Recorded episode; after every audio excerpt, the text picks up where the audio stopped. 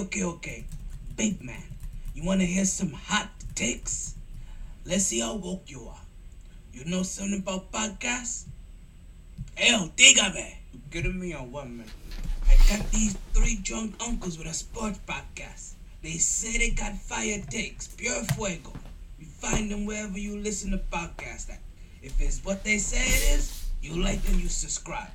Listen, like, and subscribe, yeah. You know how to call into the show? Yeah, man. Do the Podbean app. You'll need headphones with a mic to call in. That's no problem, man. They'll also be at Sharky's, 8:07 p.m. on the first Wednesdays of the month. That's just 2 weeks away. Damn. Some free Blue Chew. And they keep receipts or so. If anything happens in the sports world, Mighty's gonna drop a take faster than a rabbit gets fucked.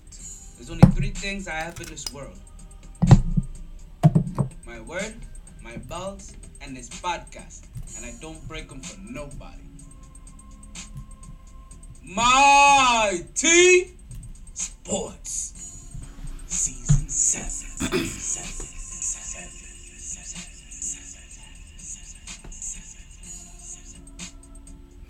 Here we go.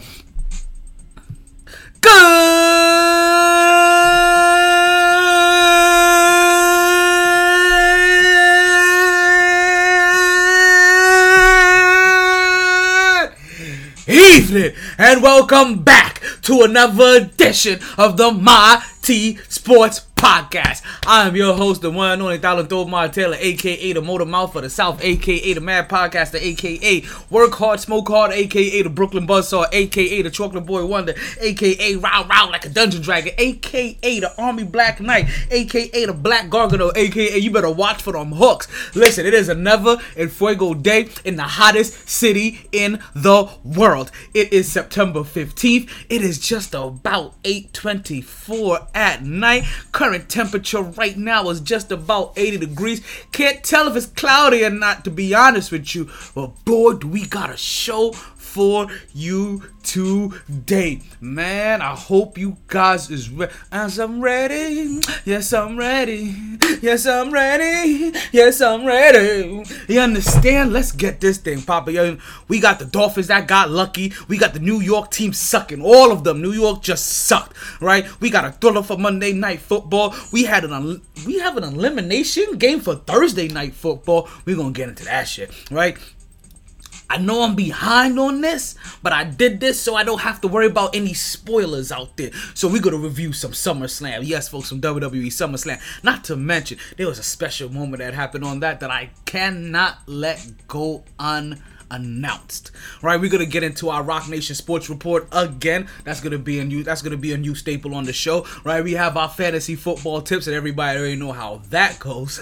Right, we have some NBA moves that are still going on out there. And since you need things being moved, you know we still got a Blue Chew code for you guys, right? We got our PPW of our next PPW Platinum Pro Wrestling event coming up, where your boy will be the ring announcer, and our other co-host, his actual boy, will be performing during the intermission. Man, you guys are going to want to make sure that not only do you catch that show, but you catch today's show. It's about to go hot and heavy. As you guys already know, Mighty Sports Podcast kind of starts off dolo. That's how things go. And then as my other host come in here, we slowly transition from the Mighty Sports Podcast to your Drunk Uncles Podcast. And anytime any of our female constituents join the podcast as well, it's your Drunk Aunties Podcast too. Your Drunk Tio and Tias.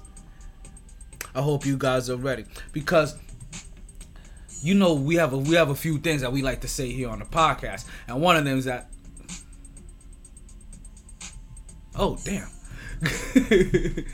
and one of them is that regardless of the time, yo, somebody throw that up for me. Take that. There we go. And regardless of the weather, hey, yo, we hired a professional coach for this. Actually, we ain't hired anything. You know how this works, right? Yo, hey, yo, coach, hook me up with a quick one-liner. You play to win the game. Hello.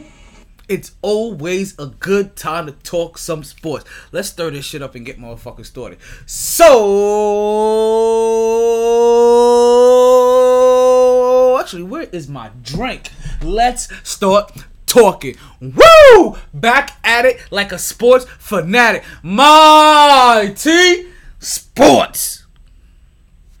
Guys, as you already know, like I always love coming here and doing this with you guys. All right, today is a lovely Wednesday night, a lovely hump day night. So you know things are gonna get hot and heavy really quick. I hope you guys already got your drink ready. Maybe you want to smoke a bowl. You understand? So you got that bowl. You all cozied up. But I hope you're listening to the podcast. And if you're not cozied up listening to the podcast live, then I hope you're catching it on the re-ear. And the re-ear could be just about anywhere. But the easiest way to catch the re-ear of the podcast, just tell your smart speaker to play the latest episode of the MYT Sports Podcast. That's M as in Mike, Y as in Yankee, T as in Tango Sports Podcast. And you will be able to get that from wherever you listen to your podcast at. Or you can always download the WESN app and be able to catch not only my podcast, but also the whole entire WESN family of networks. All right, we're talking about the Elgato podcast, Elgato with his podcast. We're talking about.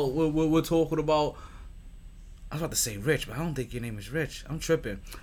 Check out WESN.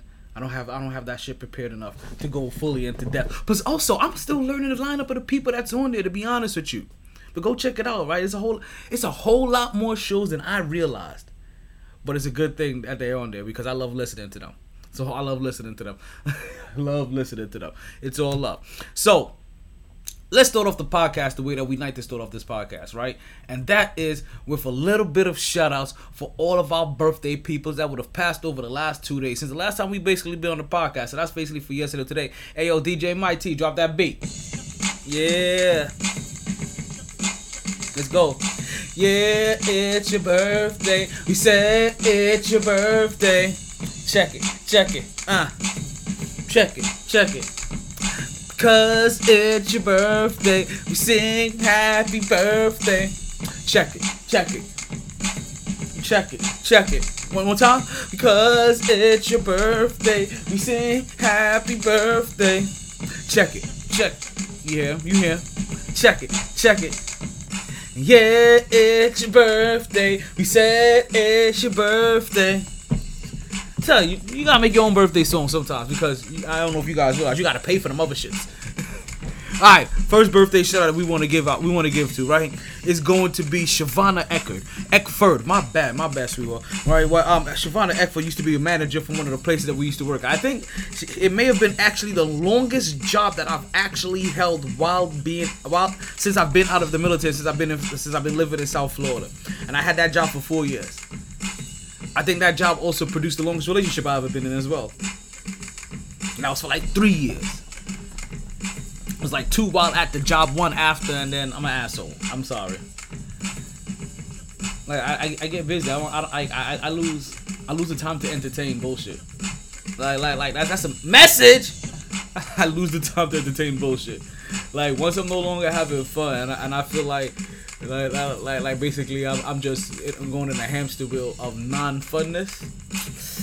Sorry, sweetheart. Like, you have to bounce. If I feel like you're not pulling your own weight, sorry, sweetheart, you're going to have to bounce. I know every chick is needy, but if I feel like you too needy, sorry, sweetheart, you're going to have to bounce. Sorry, why are we talking about that? Okay, listen, we're doing our birthday shout-outs. I'm over here getting sidetracked and shit, right? Right? Shavonna Eckford, former supervisor where I used to work at, right? Like, CCS Florida, I think that one was, right? I want to say big up and happy birthday to you. Also, let's pick this up. Also, I want to say a big happy birthday to my boy David Allen. David Allen, you guys may know around South Florida a little bit better as DJ Creep. Beep. Yo. Hey, yo. Let me. You know what I want. Let's get that ready. Right? Let's try that again. You may know him better as DJ Creep. Thank you. DJ Creep birthday. I know DJ Creep from Connecticut School of Broadcasting. Basically the fine school that helped your boy fine tune this whole entire production over here. You know what I mean? Not only did they give me the teachings to do this, right? They also gave me the internships and sent me out there into the world to go learn from people. And that's why I ran into guys like Jay Hubbard and the Brooklyn Cafe and places like that. You know what I mean? And I was able to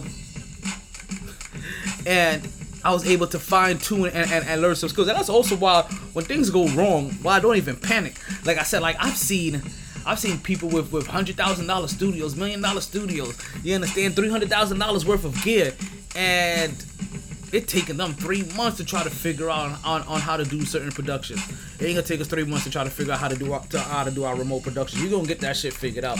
By the time the new year comes around, we will no longer be going to Sharky's just once a month. That's to let you guys know. When that time rolls around, when the beginning of the year rolls around, we will start going to Sharky's we're gonna start going to Sharky's twice a month in January. So you guys making it. Don't worry, I'm gonna start making events for you guys so that I can share that with you guys on social media so that you can see that, feel that, touch that, accept that, and go to that. Let's continue to go to our next birthday, because these individuals actually had birthdays today, people. And we're talking about one CeeLo Simmons. Now, CeeLo Simmons, I also met while working at CCS Florida, and I want to say I met him through the girl I may have been dating at the time, if I'm not mistaken. And if not through her directly, then at least through her indirectly. I met him through like our best friend, or you know what I mean, our best friend at the time. We don't longer talk. But one of our best friend at the time, or even through one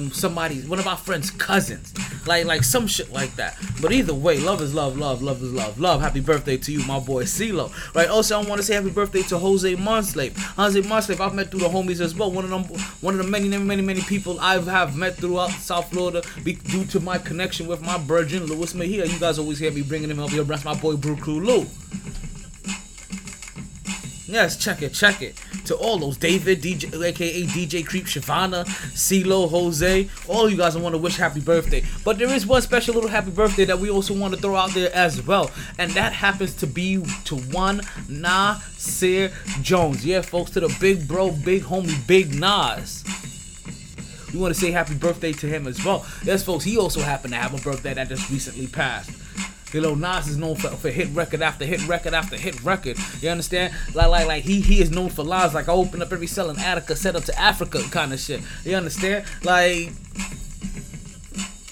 he is so influential in hip-hop and also in the upbringing of so many people that I know of, the way they carry themselves, what they listen to, how the clothes that they rock, the way that they talk. You don't understand that done language, like, guys. And then also some of you guys don't even know, like, Nas is a lot like, what's going on, Nat? See, I told you. Very slowly, like the TIs, like the aunties and the uncles start joining the podcast, and they start popping up. Here goes the drunk auntie coming in, like, oh, aka my sensei, aka your certified yoga instructor, aka behavioral health specialist. You understand, Nat Cologne, like you, I don't even think you guys understand what you guys have on your hands right now. But I just gave you a little rundown of the kind of individual that we have talking to you guys today. What's going on, Nat? I'm actually not only am I happy to see you, I'm a little surprised to see you. I thought you would have been out for the count already. You must be getting close though, and giving the podcast those last few minutes of your consciousness before you knock out and see the morning rise. I appreciate that. Alright, so let's wrap up the birthday shoutouts, right? Let's get them up, right? So that's DJ Creep, and that's Shavana, and that's CeeLo. Oh my gosh, CeeLo really used to have some things where he hooked it up. Like, Jose, and that's Nasir Jones, aka Big Nas, aka Escobar. Happy birthday to you all from here on the Mighty Sports Podcast. We hope you party hard, enjoy everything, regret nothing, and continue to stay mighty. Hey, yo, DJ Mighty, do me one favor. Cut the beat. Now, let's get into our first topic of the day, because first of all, I'm a little behind, but on purpose, on something, right? And I had to make sure that I talked about this because a lot happened. And we're talking about WWE SummerSlam, right? We're going to go through a nice little rundown of WWE SummerSlam. And it's because a lot happened at WWE SummerSlam. And it wasn't really so much about a lot happened, but they had a special moment. They had a very special moment, and I couldn't let that moment go by without me mentioning into it, because I thought it was such a special moment that I'm like, you know what?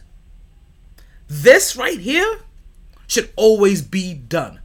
And I'm not talking about the fact that at SummerSlam that they had 4 titles change hands. No. It has nothing to do with that.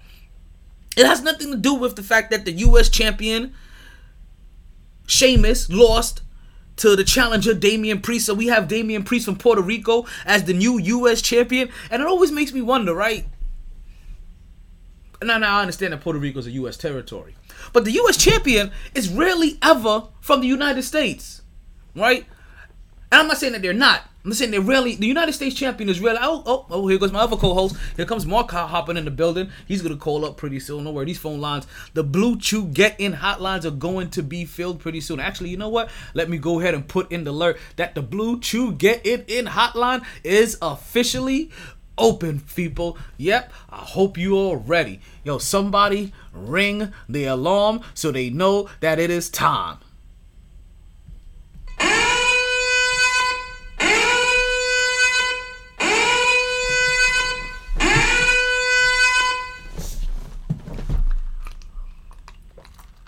There you go, callers. That is your official notice to let you know that the phone lines are officially open, folks. An audio call to Luis Mejia. No. What are you doing? Stop. Google, cancel. Okay, Google, cancel. My Google over here, I don't know what it hurt. I don't know what I just said, because you guys were here with me. I don't know what I just said to make Google want to call Luis Mejia. You guys tell me what I said a while ago that made Google... Like, did Google on your end start making a random phone call? Like, this is that bullshit. Google, you be listening too hard sometimes. I swear, you be trying to. You be doing too much. But I still love you, though. I still love you, remember? Remember, when you turn into an automatron, I always had your back. But don't you go killing people. But I always had your back. Ain't about to be no Matrix or iRobot shit up in here. You got me? Trained for this shit. So let's get back into WWE, right? Where they train to travel 360 something plus days out of the year and get on the road and put their bodies in all kinds of physical harm so that they can entertain the masses, right? Like I said, there was a special thing that happened at that SummerSlam that made me really want to talk about it. And also part of the reason why I'm waiting this long is so that I don't have to worry about any spoilers. If I come out here and I talk about SummerSlam the Wednesday after it happened, or even the week that it happened, I understand that it's a little bit more relevant in everybody's eyes and ears, but then I may give away a spoiler because wrestling fans don't always watch wrestling on command. It's something that that a lot of times they catch up with. Now, trust me, they watch a lot of live shit. But sometimes they have to catch up. You know, maybe something got away from them and they couldn't watch it that day. And then they've been holding out. They ain't watched something on Monday. They ain't watched shit on Tuesday or Wednesday. They wait until they get home Wednesday night. They're going to rewatch SummerSlam. But then while they watching it, they have the podcast on in the background. And here I am over here giving away results. It's not going to work. Now, granted, there were some things that I knew that happened.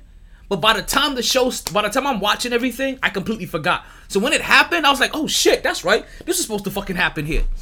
And I ain't talking about RK Bro, the team of Randy Orton, and what's going on, everybody? The podcast, Lottie, Mark, Matt.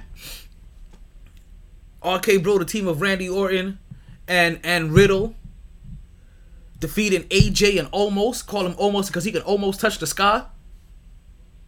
The phenomenal AJ Styles. They defeated them to become the new tag team champions, Raw tag team champions.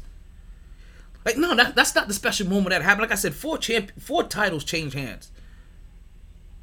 But let's get back to my other question.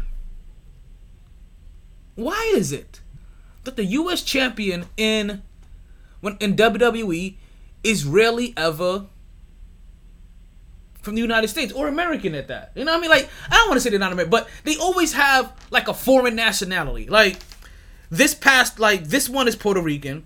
The one before that was, his name is Seamus, so he's from Ireland or whatever. The one before that was from Finland. You know what I mean? Another one was from Scotland, like right before that. But you know what, though? I'm also starting to realize they do this, too, with the Intercontinental Champion, which makes a little bit more sense. And the Intercontinental Champion, that like the past one was from Africa, this current one is from Japan. You understand? Like the one, another one before that was Canadian. Like I could understand the Intercontinental Champion, but the U.S. Champion that's always kind of weird. But I guess it's their way of making somebody that has a foreign background, you know what I mean, a champion, and highlighting them. But also what it does, it preps them as well too to one day to see if they have what it takes to become a heavyweight champion. Just to let you guys know, like the people that you never see really become heavyweight champions because we're like, we didn't really like what you did when you had the Intercontinental belt or the U.S. belt. Like your pop wasn't enough. You ain't do enough with this opportunity, so we ain't gonna give you this one. But you're a great Intercontinental champion, or you're a great U.S. champion. We'll keep having you in that contention talk to keep you relevant. But you ain't gonna make it up to the heavyweight shit. Like that's how that shit works. So. That's another thing about it, and pay attention. If you never really watched wrestling before, or even if you're a wrestling fan, you never really realized it, or if you're a super wrestling fan, you're like, bruh, right? Like, we've been noticed this year, B. You talking old news. I know, but it's still interesting. For those that haven't really watched wrestling, or those don't know, like, because you know, like, if, like, Nat knows, when we watch wrestling, I always give away little tidbits, like little nuggets that the average person would not know. This is one of those tidbits that the average person would not know. And that's the kind of content that you get here on the My T Sports podcast. So like I said, all of the special things that happened at SummerSlam, like this wasn't even, like these aren't even the things that I wanted to talk about. Right? Like about the U.S. champ or the weird fact that the U.S. champ is really ever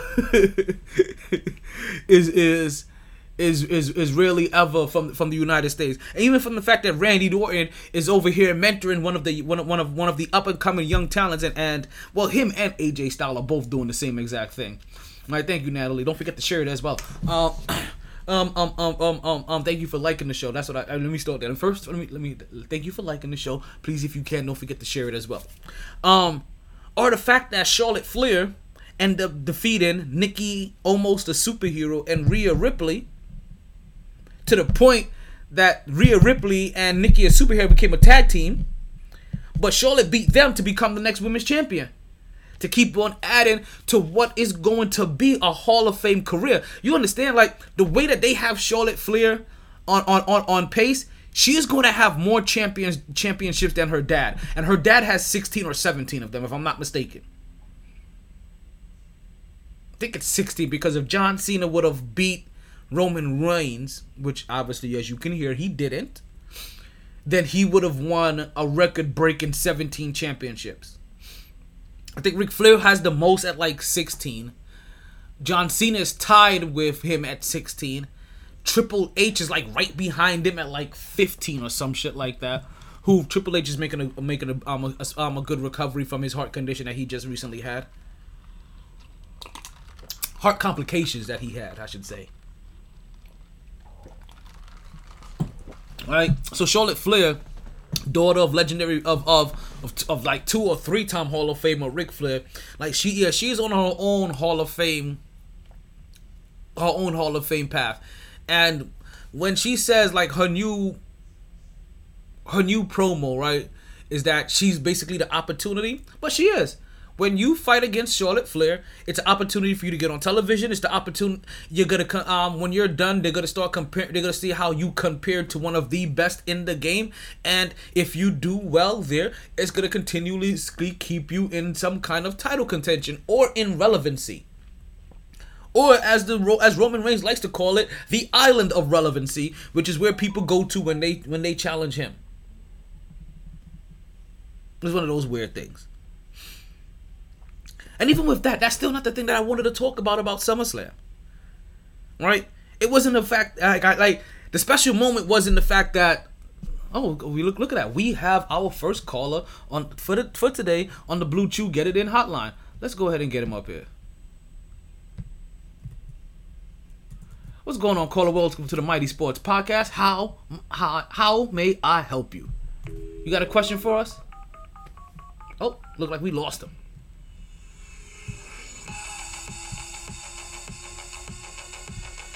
All right, well, call back up if you have a question, and we'll go ahead and we'll get to you.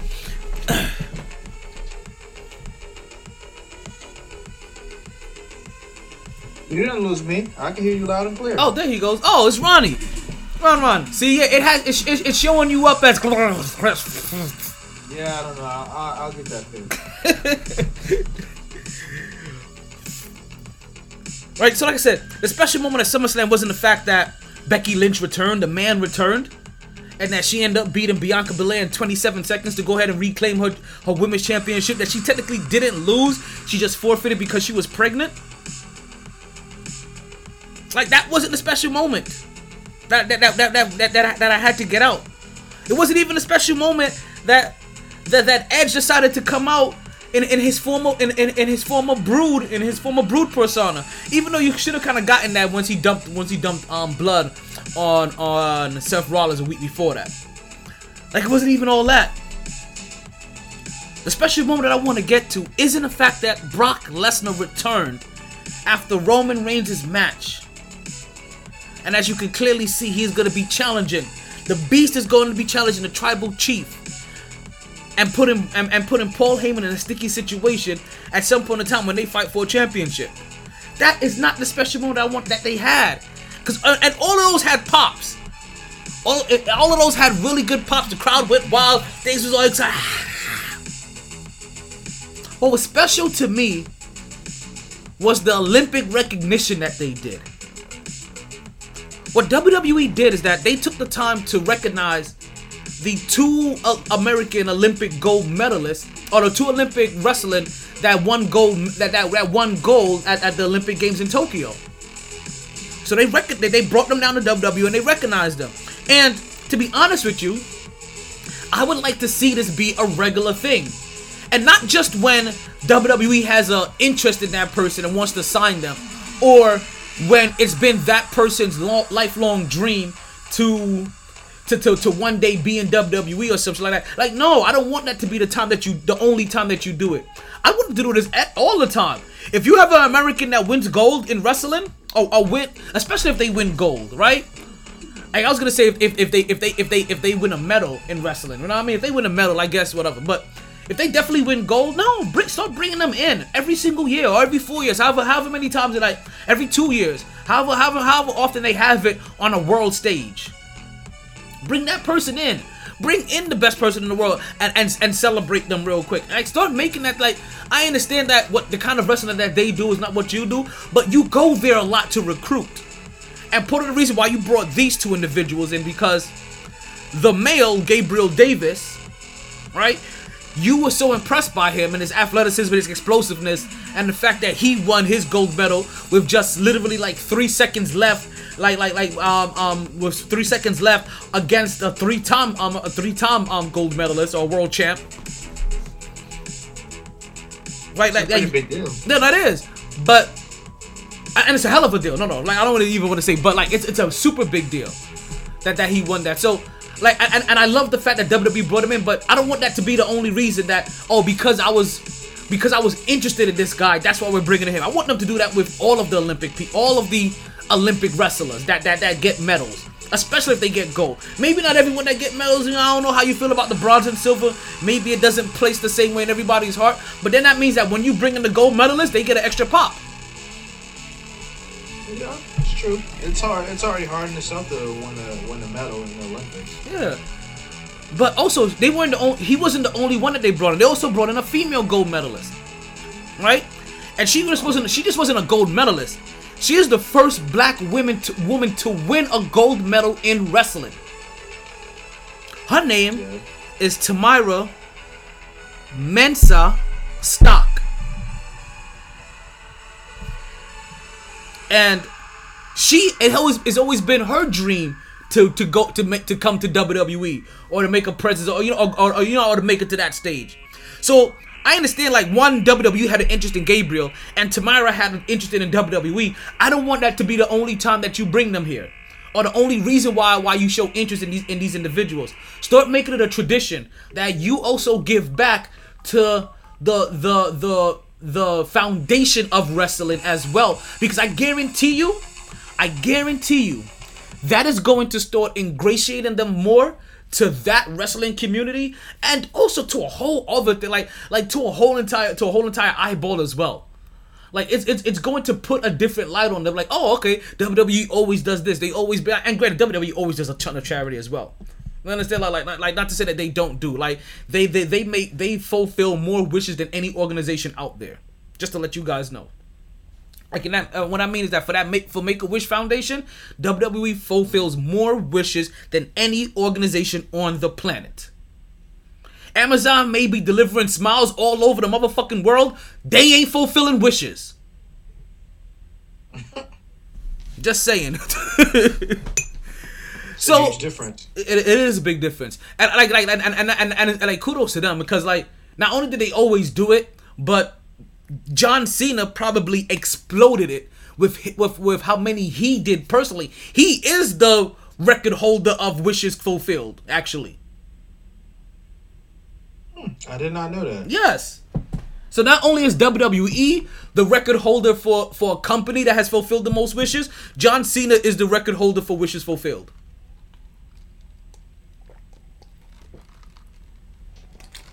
And if I'm wrong, then I'm talking out my ass. But they're definitely in the top three then. But no, but yeah, WWE does that much work in that sense. And then obviously, like, you see Titus O'Neil with his programs, and he's constantly being recognized. He's being recognized in regular entertainment markets for what he does. You've seen recently Sasha Banks and Bianca Belair make it to different red carpets, you know what I mean, for their breakthrough performances. So I always like what WWE does. Like they always expand, and they're always trying to find ways to expand. And that's the reason why I bought stock into them. Like back in the day when they were like, how much were they back then? Like $12 a share is when I bought into them. I know they had jumped to like $84 a share, and then Vince started the XFL, and that shit dropped to like $32 a share. Because he needed dough, and hey, that's what when he needs dough, he's gonna liquefy parts of his company, and that's what happened. So now that I got that out of the way and got the wrestling out of the way, because I had to, I could not let that, because I know I don't talk wrestling as much as I even want to sometimes, right? And if I'm going to do it and do it uninterrupted and do it the way I want to, I have to do it before my other two co-hosts get here. Cause there's some haters. Like wrestling even pays the bills, and they hate us. Like I don't understand these kids these days, right? So we have that WWE taken care of. We have Ronnie joining us on the Blue Chew Get It In hotline, right? So since we have Ronnie in the Blue Chew Get It In hotline, let's go ahead and tell you guys about Blue Chew, folks. Blue Chew. And folks, if you make it to our next event, which is going to be on October the 6th, when we're going to be at Sharky's, we will be giving away free samples of Blue Chew to our audience members if you're able to answer a couple of sports trivia questions. Of course, I can't tell you what those questions are going to be in advance, because you'll just Google it and then come there and cheat.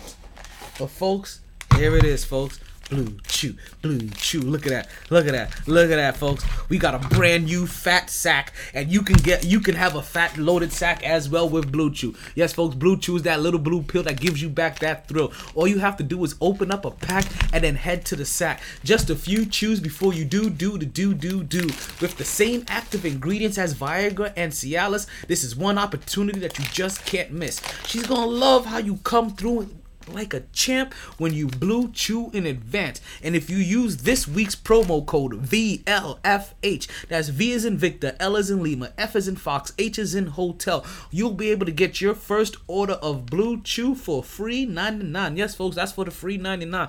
We know what free 99, the only thing that you have to do is pay shipping and handling, folks. Blue Chew. What you gotta do is chew it and do it, and then put on your favorite oldie and then get it on. Oh, baby, just get it out. Sugar. Oh, man, we know we had to get the Blue Chew read out of the way, folks. And we're going to move directly from our Blue Chew read, folks, into our Roc Nation Sports Report, folks.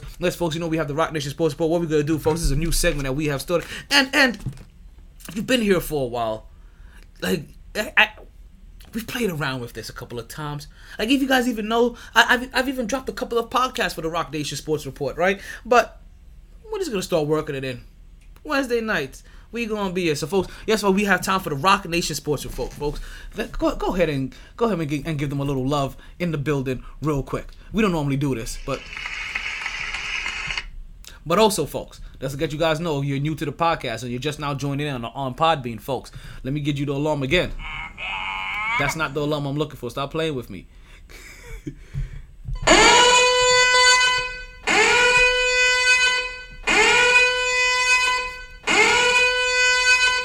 That is your alarm to let you know that the Blue Chew Getting In hotline is officially open. If you would like to call in with your sports questions, go ahead and call in. I'll go ahead and try my best to go ahead and get you off the line. No, I'm joking. I'll answer your questions. I got you, B. Call in. You see what you got. But right now, we have the Roc Nation Sports Report, folks. Let's get into that Roc Nation Sports Report because what we're going to do here is go ahead and highlight a couple of people that is signed to Roc Nation. Now, folks, listen, I am so super diabolical. You have no clue what's happening right now when I do this, but I'm gonna let you know nothing is like there's this is some Shakespearean shit for people that didn't pay attention in English class, especially during the poetry section. There's a method to my madness, and let's get into the madness of the Roc Nation. First notification from the Roc Nation Sports Report, folks. We would like to welcome back Saquon Barkley to the New York Giants, folks. As you guys may know, Saquon Barkley had missed basically a whole entire season. He basically blew out one of them big-ass quads of his. No, but he had a significant leg injury. I think was it Achilles? One of the Achilles or CLs, one of them shits, right? But he had a significant injury. Basically missed the whole entire of the COVID year last year, basically. And now he's returning this year. Now, he's not starting off looking so good, but I don't know if that's more rust or the fact that the New York Giants, for the 10th year in a row, doesn't have an offensive line. Kansas City Chiefs fixed their offensive line in one season. The Giants can't get it corrected in one decade. They are not the same, and this is why their winning has been different. Kansas City probably over the last 5 years, one of the most winningest teams in the league. Over the last 5 years for the New York Giants, one of the worst teams in the league. Folks, I can't make this shit up. But we're not here to bash the Giants right now. We're here for the Roc Nation Sports Report, right? And so we want to welcome back Saquon Barkley back to his shitty team, right? Also on the shitty-ass the shitty-ass Giants. Both New York teams suck. So you're going to understand how I very easily get them confused, right? Also on the shitty-ass Giants, we would also like to congratulate rookie Aziz Ujulari on getting his first career sack. Yes, let's give him a quick big up, a little congratulations up in the building. Big up. And also, last individual from the Roc Nation Sports Report. We also have a wide receiver out in Buffalo, and his name was Gabriel Davis. And he gets his first touchdown of the season, folks. 22 seconds left in the second quarter to put the Buffalo Bills up 0-9 or 9-0. Unfortunately, it'll be for nothing. We're going to talk about all that. We're going to talk about all three of those games a little bit later in the podcast. But before we get there, folks, since I have a little bit of wrestling on my mind, right? Since I have a little bit of wrestling on my mind, let me go ahead and let you guys know right now of Platinum Pro Wrestling's next event, folks. Yes, you guys, in case you guys don't know, yes, folks, Platinum Pro Wrestling is one of the local wrestling organizations down here. And yes, your boy, Dallin Omar Taylor, a.k.a. the Brooklyn boy one, I'm sorry, the Chocolate Boy one, the a.k.a. Tony Baritone, a.k.a. the Motor Mouth of the South. Yes, folks, that's your boy right there on the cover. Yeah, that's me right there. Yes, folks, I am the ring announcer for Platinum Pro Wrestling. And for the first time ever, your boy made the cover. So if you happen to have nothing going on, actually, you know what? Fuck that. Anything that you got going on, for October 22nd, clear your calendar. And go ahead and make yourself down to Platinum Pro Wrestling's Hollow Slam, folks. It's going to be a Miami Fight Night. This is going to be Friday, October 22nd, right? The bell rings at 8 p.m. This is going to be an event for all ages. The doors open officially at 7:15, that is. If you would like to get VIP tickets cost $40. General admission tickets cost $20. VIP tickets get you a meet and greet and autograph session, plus the poster and priority seating at the event. Tickets are available in person at Ted Vernon's Classic Automobiles and online through TicketLeap.com. This will also be airing on pay-per-view on Fight TV. So go ahead and download the Fight app as well if you would like to go ahead and watch this if you can't make it. There will be a Halloween costume contest also going on, and there will be raffle and prizes. And there's a raffle and prizes just to let you guys know at every PPW event, folks. We always try to make sure we give something back to the kids because, as you guys know, Tony love the kids. Talent love the kids. Like, listen, I don't know. Like, kids love me. Like, I don't even know why. Like, I'm so strict on them. I don't even make any sense. But you know what they say, low key kids love discipline, and I as much as I joke and I kid around, I am very strict when it comes to kids. I don't even let them speak bad English around me. Nah, I mean, and I am a slang using, cuss wording, toting motherfucker.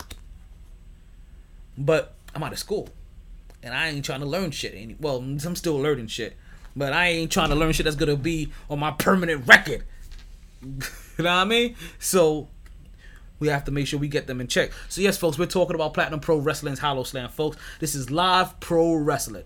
Folks, we're going to see the Super Beast on there. We're going to have Trillionaire Ted. We're going to have Funny Bones there. We have Lily Gray. Obviously, myself, Tony, Talon Taylor. I don't know why I'm going by my old army name, right? It's because I was talking to Mia recently. Mia, you see what you done did, right? So I'm going to be there as well. Also, we're going to see Mark 350, the son of my other co-host, Mark, is also going to be there. He's going to be performing during the intermission as well. You guys be there. And folks, I just mentioned a whole bunch of people, and I didn't even tell you any of the title matches. We will continue to give you more news about this event as we get closer. It is going to be on October 22nd, Friday night, from Ted Vernon Specialty Automobile at 8301 North 7th Avenue, Miami, Florida 33150. This is basically right off of the 95, people. Can't miss it. And you're going to want to be there. PPW, Platinum Pro Wrestling, it's a cut above the rest. Alrighty. Now that I got that out of the way, I have to break, right? I have to break. It's not like I've gotten too far into any sport yet. So I have to jump back into basketball. And I know a lot of people think, like, basketball, you always trying to talk basketball, B. Like, it's football season. Why are you always trying to talk basketball? Well, one, basketball is relevant right now. Shit keeps happening in the basketball world. And two, basketball is only 3 weeks away. You guys realize this, right?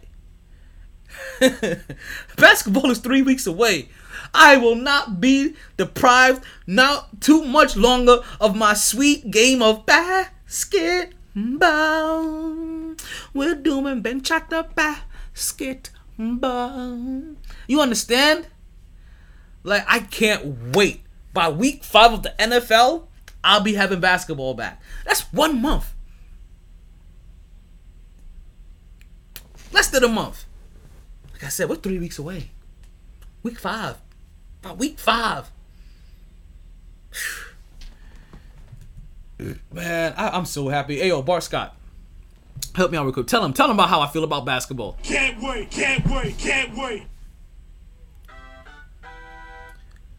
But we had a sad basketball moment, and it's a continuum sad basketball moment, folks, as the PJ Washington novella continues. For those that don't understand Spanish, we're basically talking about the PJ Washington soap opera that is going on with him and his baby mama. To be honest with you, I don't even know the broad's name to try to even warn you guys from her. Because you guys really need to know her name so that you guys don't. So anybody that ever runs into her goes the opposite direction and starts running. Because, oh, there we go. Because, like, you should never want this woman, want to be involved in this woman, or want her ever to have her eyes on you. She is the true definition of a black widow, of a praying mantis.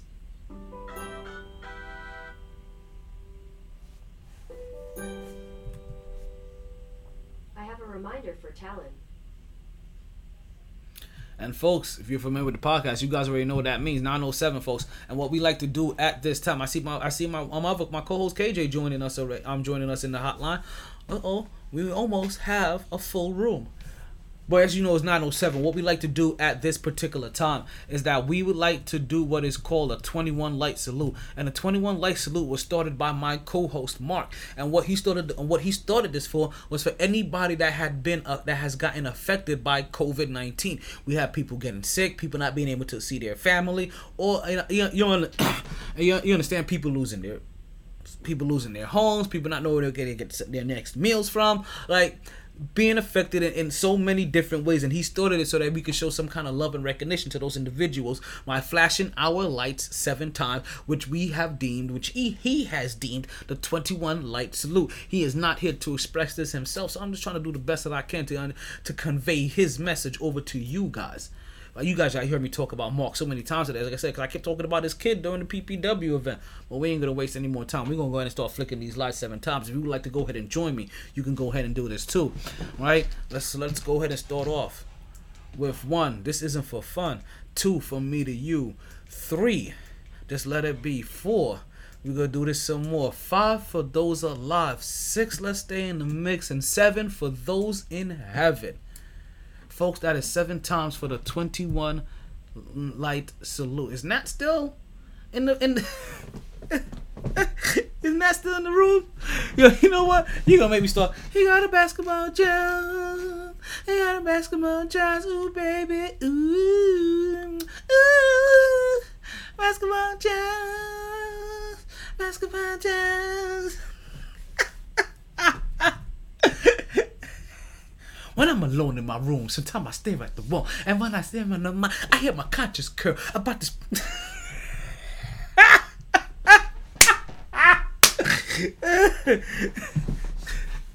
Cupid doesn't I, but you won't know unless you give it up. Cupid.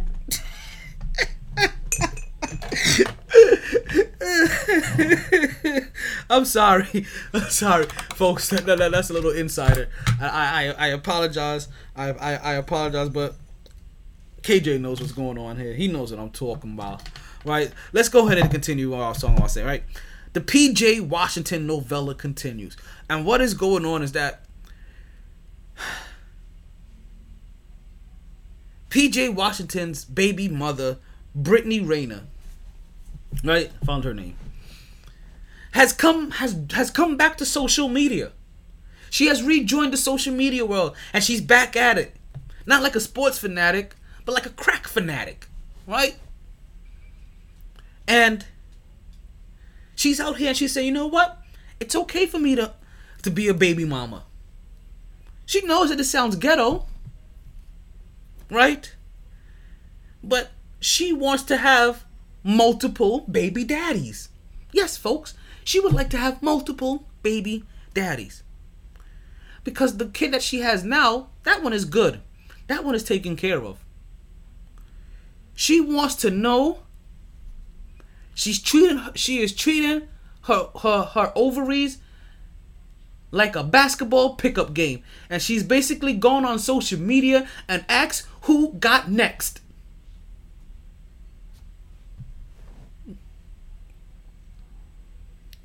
She has officially said, folks, stepdaddy season is open.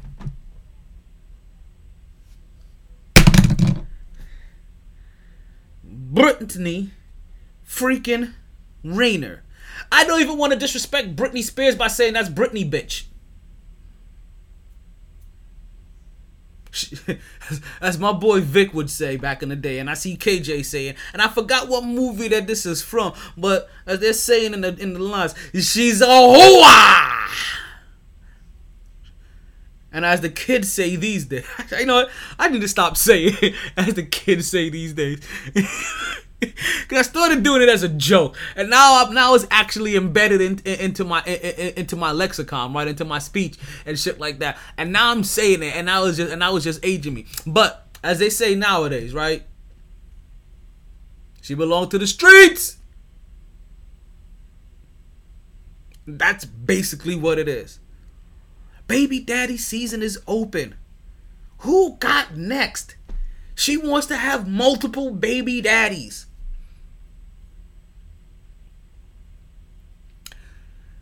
I'm telling you right now.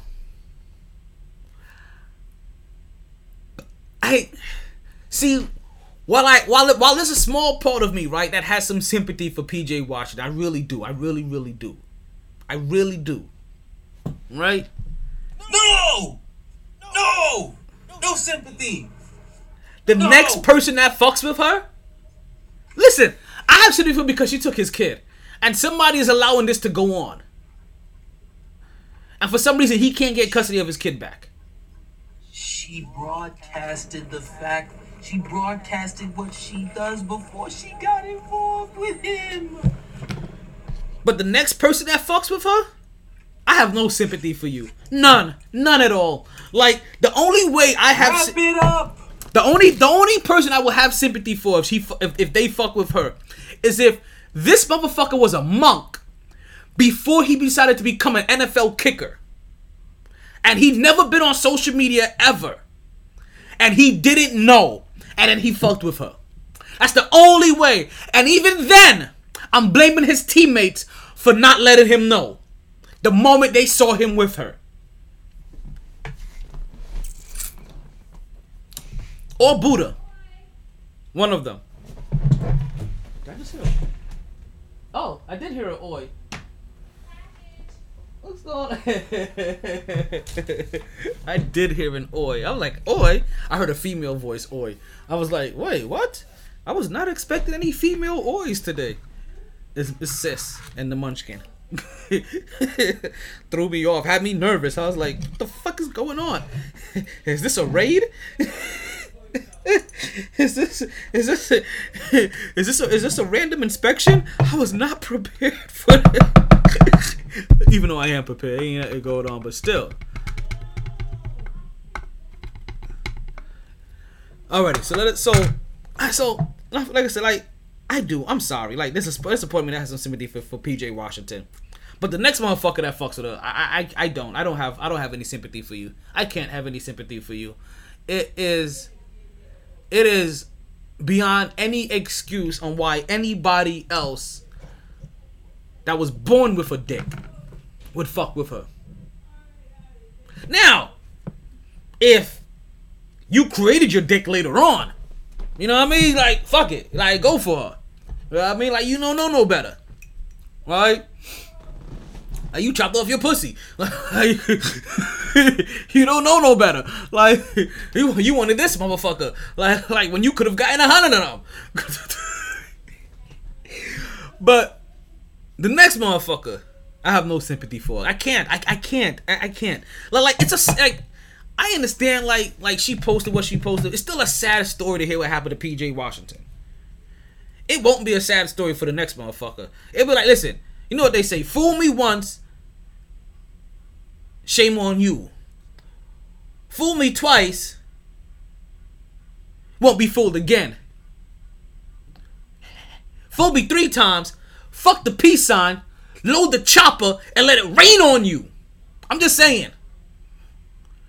Whichever advice you want to take, whether it's the old conventional advice, whether it's the advice of our former president, or the advice of J. Cole.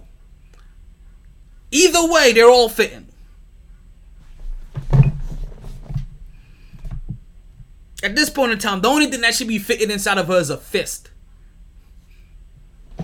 And I'm not talking about hitting her, folks, Tom. I'm actually talking about fisting, okay? That's the only time your fist should be on the one, like when you're fisting them. And then you can do whatever you want after that. Then you can take it all ham. You understand? You can take out all your aggression then when you're fisting her.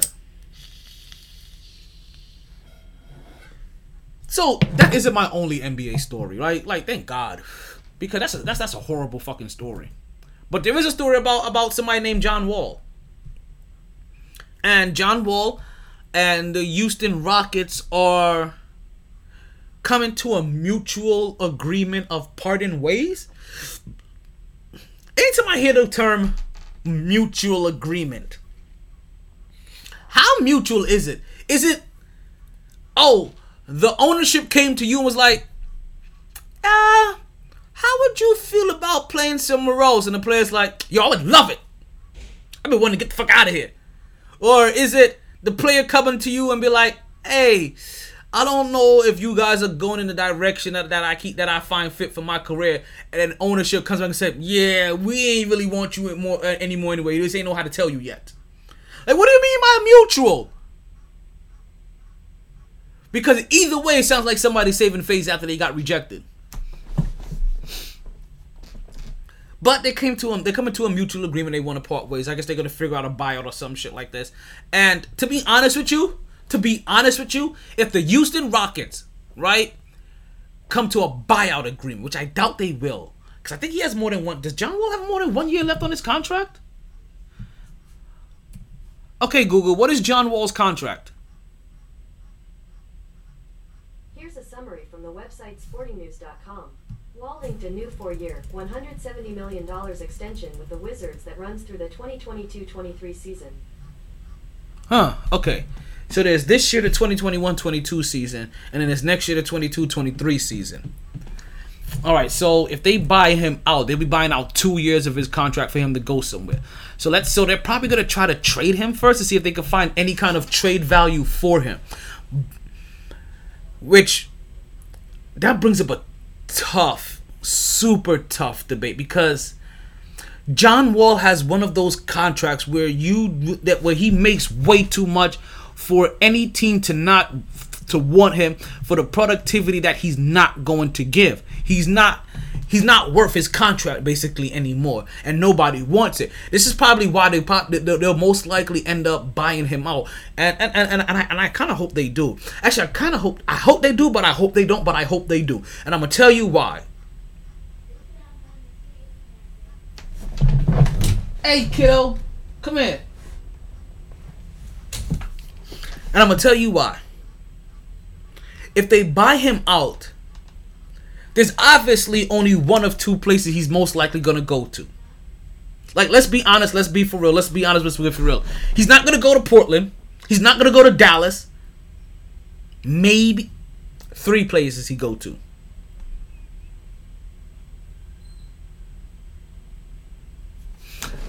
Four places he may go to? 5 places he may go to? Shit. Okay. Now shit just got serious in my head. Because if he gets bought out, obviously, he's probably going to try to go to one of the major contenders. We're talking possibly go to Milwaukee and be a backup point guard there. Possibly go to Miami and be a back... Because wherever he goes, he's damn near going to be a backup point guard. For the most part, except for one place. There's one place he could possibly go to, and I don't know if he goes there. But if he goes to Miami, he could be a backup point guard there. If he can't beat out Kyle Lowry for a starting job. And if he can't do that, then he definitely don't belong as a starting point guard in this league anymore. Or he could try to go to Milwaukee and be a starter and be a backup point guard there. Or see if he could try to beat out one of the brothers. Not the Antetokounmpo brothers. The Holiday brothers.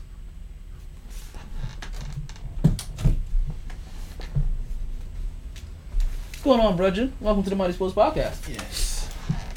Right, so we can see if he could possibly beat out one of those guys. Right now, we're talking about John Wall and Houston trying to come to a mutual agreement to part ways, and I'm talking about possible destinations.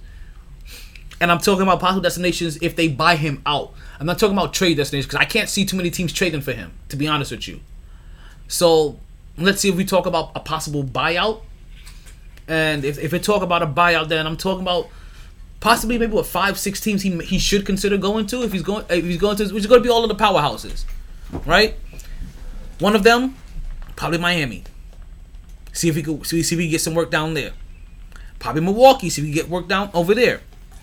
That's the one, right? Because in both scenarios he has a good opportunity of being out the starting point guard as well too, or being a good backup.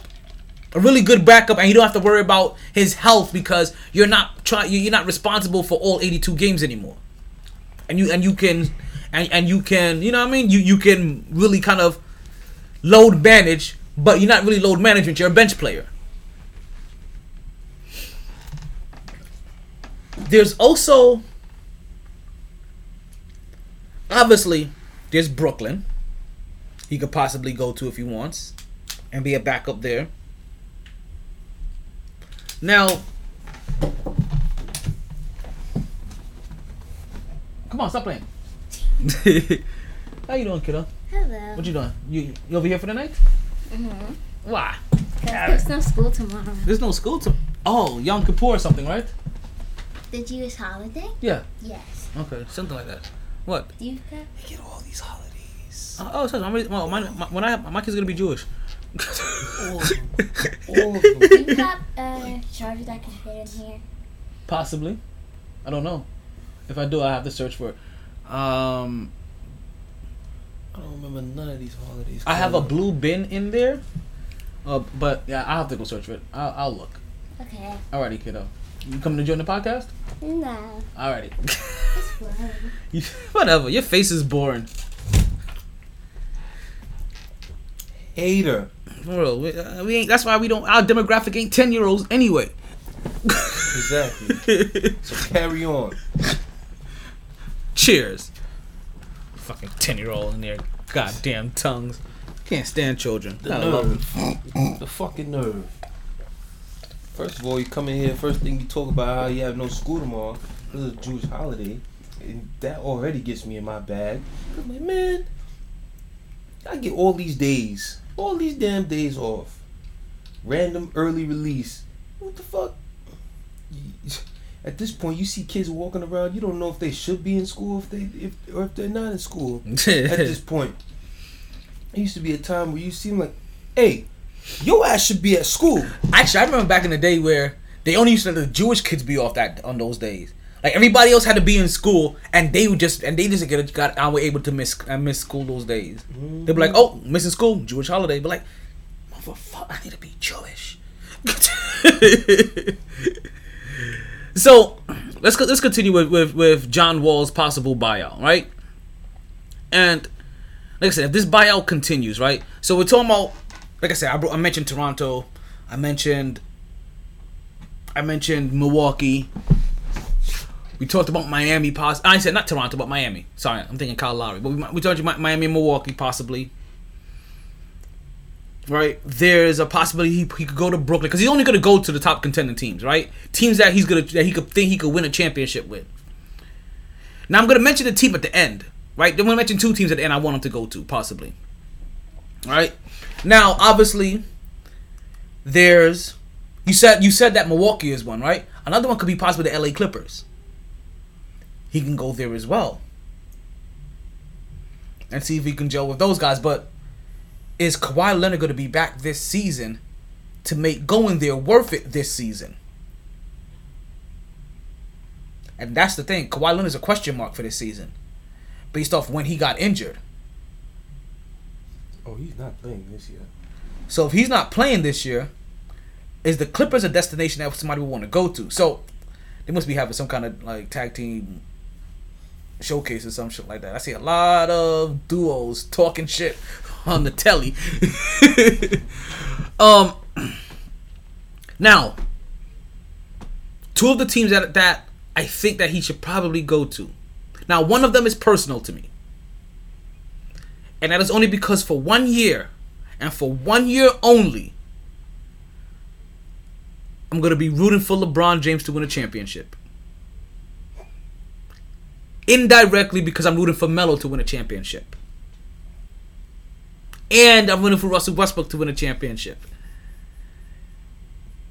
But I really want Melo. Man, this needs to work. I swear to God, this needs to work. This is so gonna suck. I really hope they don't play Brooklyn in the finals. Like, Brooklyn needs to get knocked out by Milwaukee or some shit like that, or some other team. Brooklyn cannot make it to the finals. I'm gonna be so torn. Like, I'm gonna end up rooting for Brooklyn and be like, damn, Melo, this was your last chance.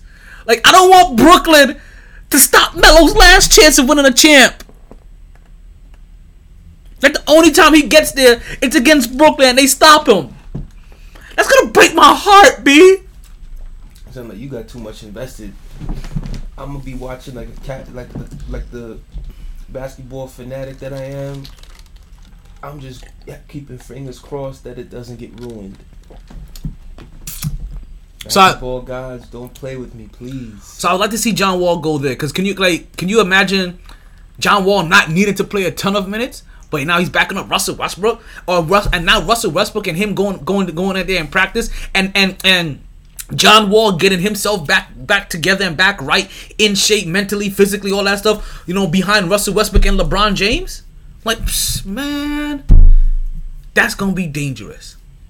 But it's a sleeper place I would really like him to go to, and it's a sleeper place where I think I would like to see a lot of people go to, more players go to, and they don't go there enough. I would like to see him go to Dallas. I was thinking that too. Because there's not enough players that go to Dallas that really matter. I would like to see players start going back to Dallas. I'm going back to Dallas. Dallas. I'm going back to Dallas. Yeehaw! I don't think so.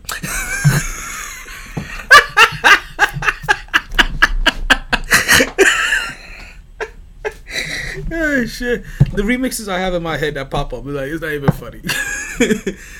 I tell you, I'm a bona fide jingle maker. Like, I can literally make jingles and commercials and all that shit. Like, you guys come holler, hire me. Make sure you hit me up in the DMs, and we can work negotiations. We'll talk pricing.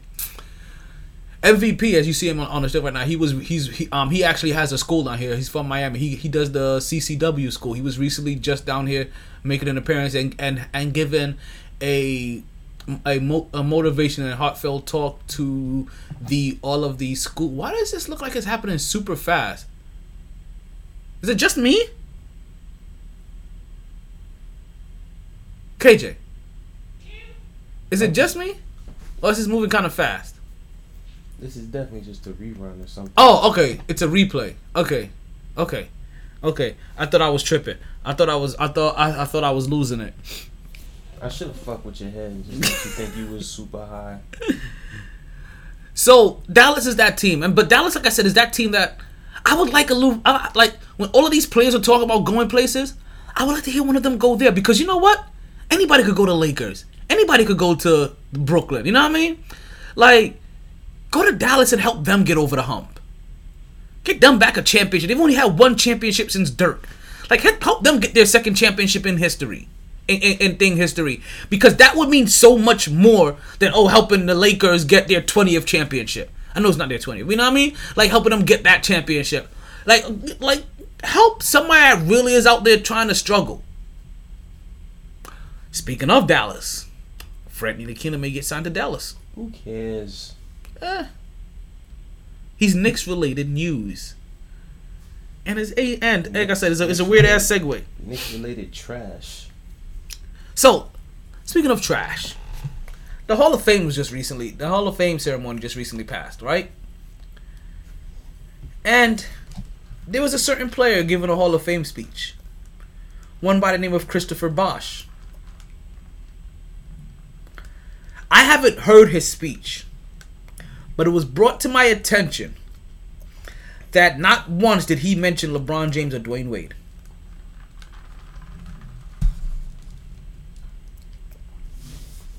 I'm not saying nothing because I haven't seen it, so I have to go see.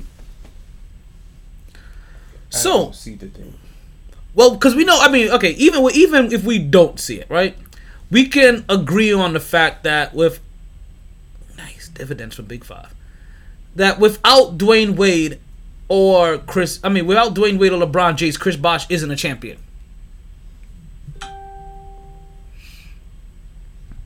Now, my question to you is, Is he a Hall of Famer without that ring?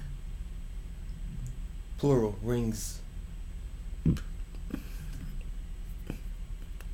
Is he a Hall of Famer without a ring? Not first ballot. Is Amar'e Stoudemire a Hall of Famer? Like I said, not first ballot. But Amar'e Stoudemire, you think is a Hall of Famer? You can get in there eventually. Because remember, this is not just NBA. But Amar'e Stoudemire has no... Amar'e Stoudemire straight up... Well, that's going to be their slight difference. Because Amar'e Stoudemire has no college to count there. He's straight out of high school. Chris Bosh did college, right? He wasn't like... And he did Olympics. West Virginia U or some shit like that, right? Georgia Tech. Yeah, same shit.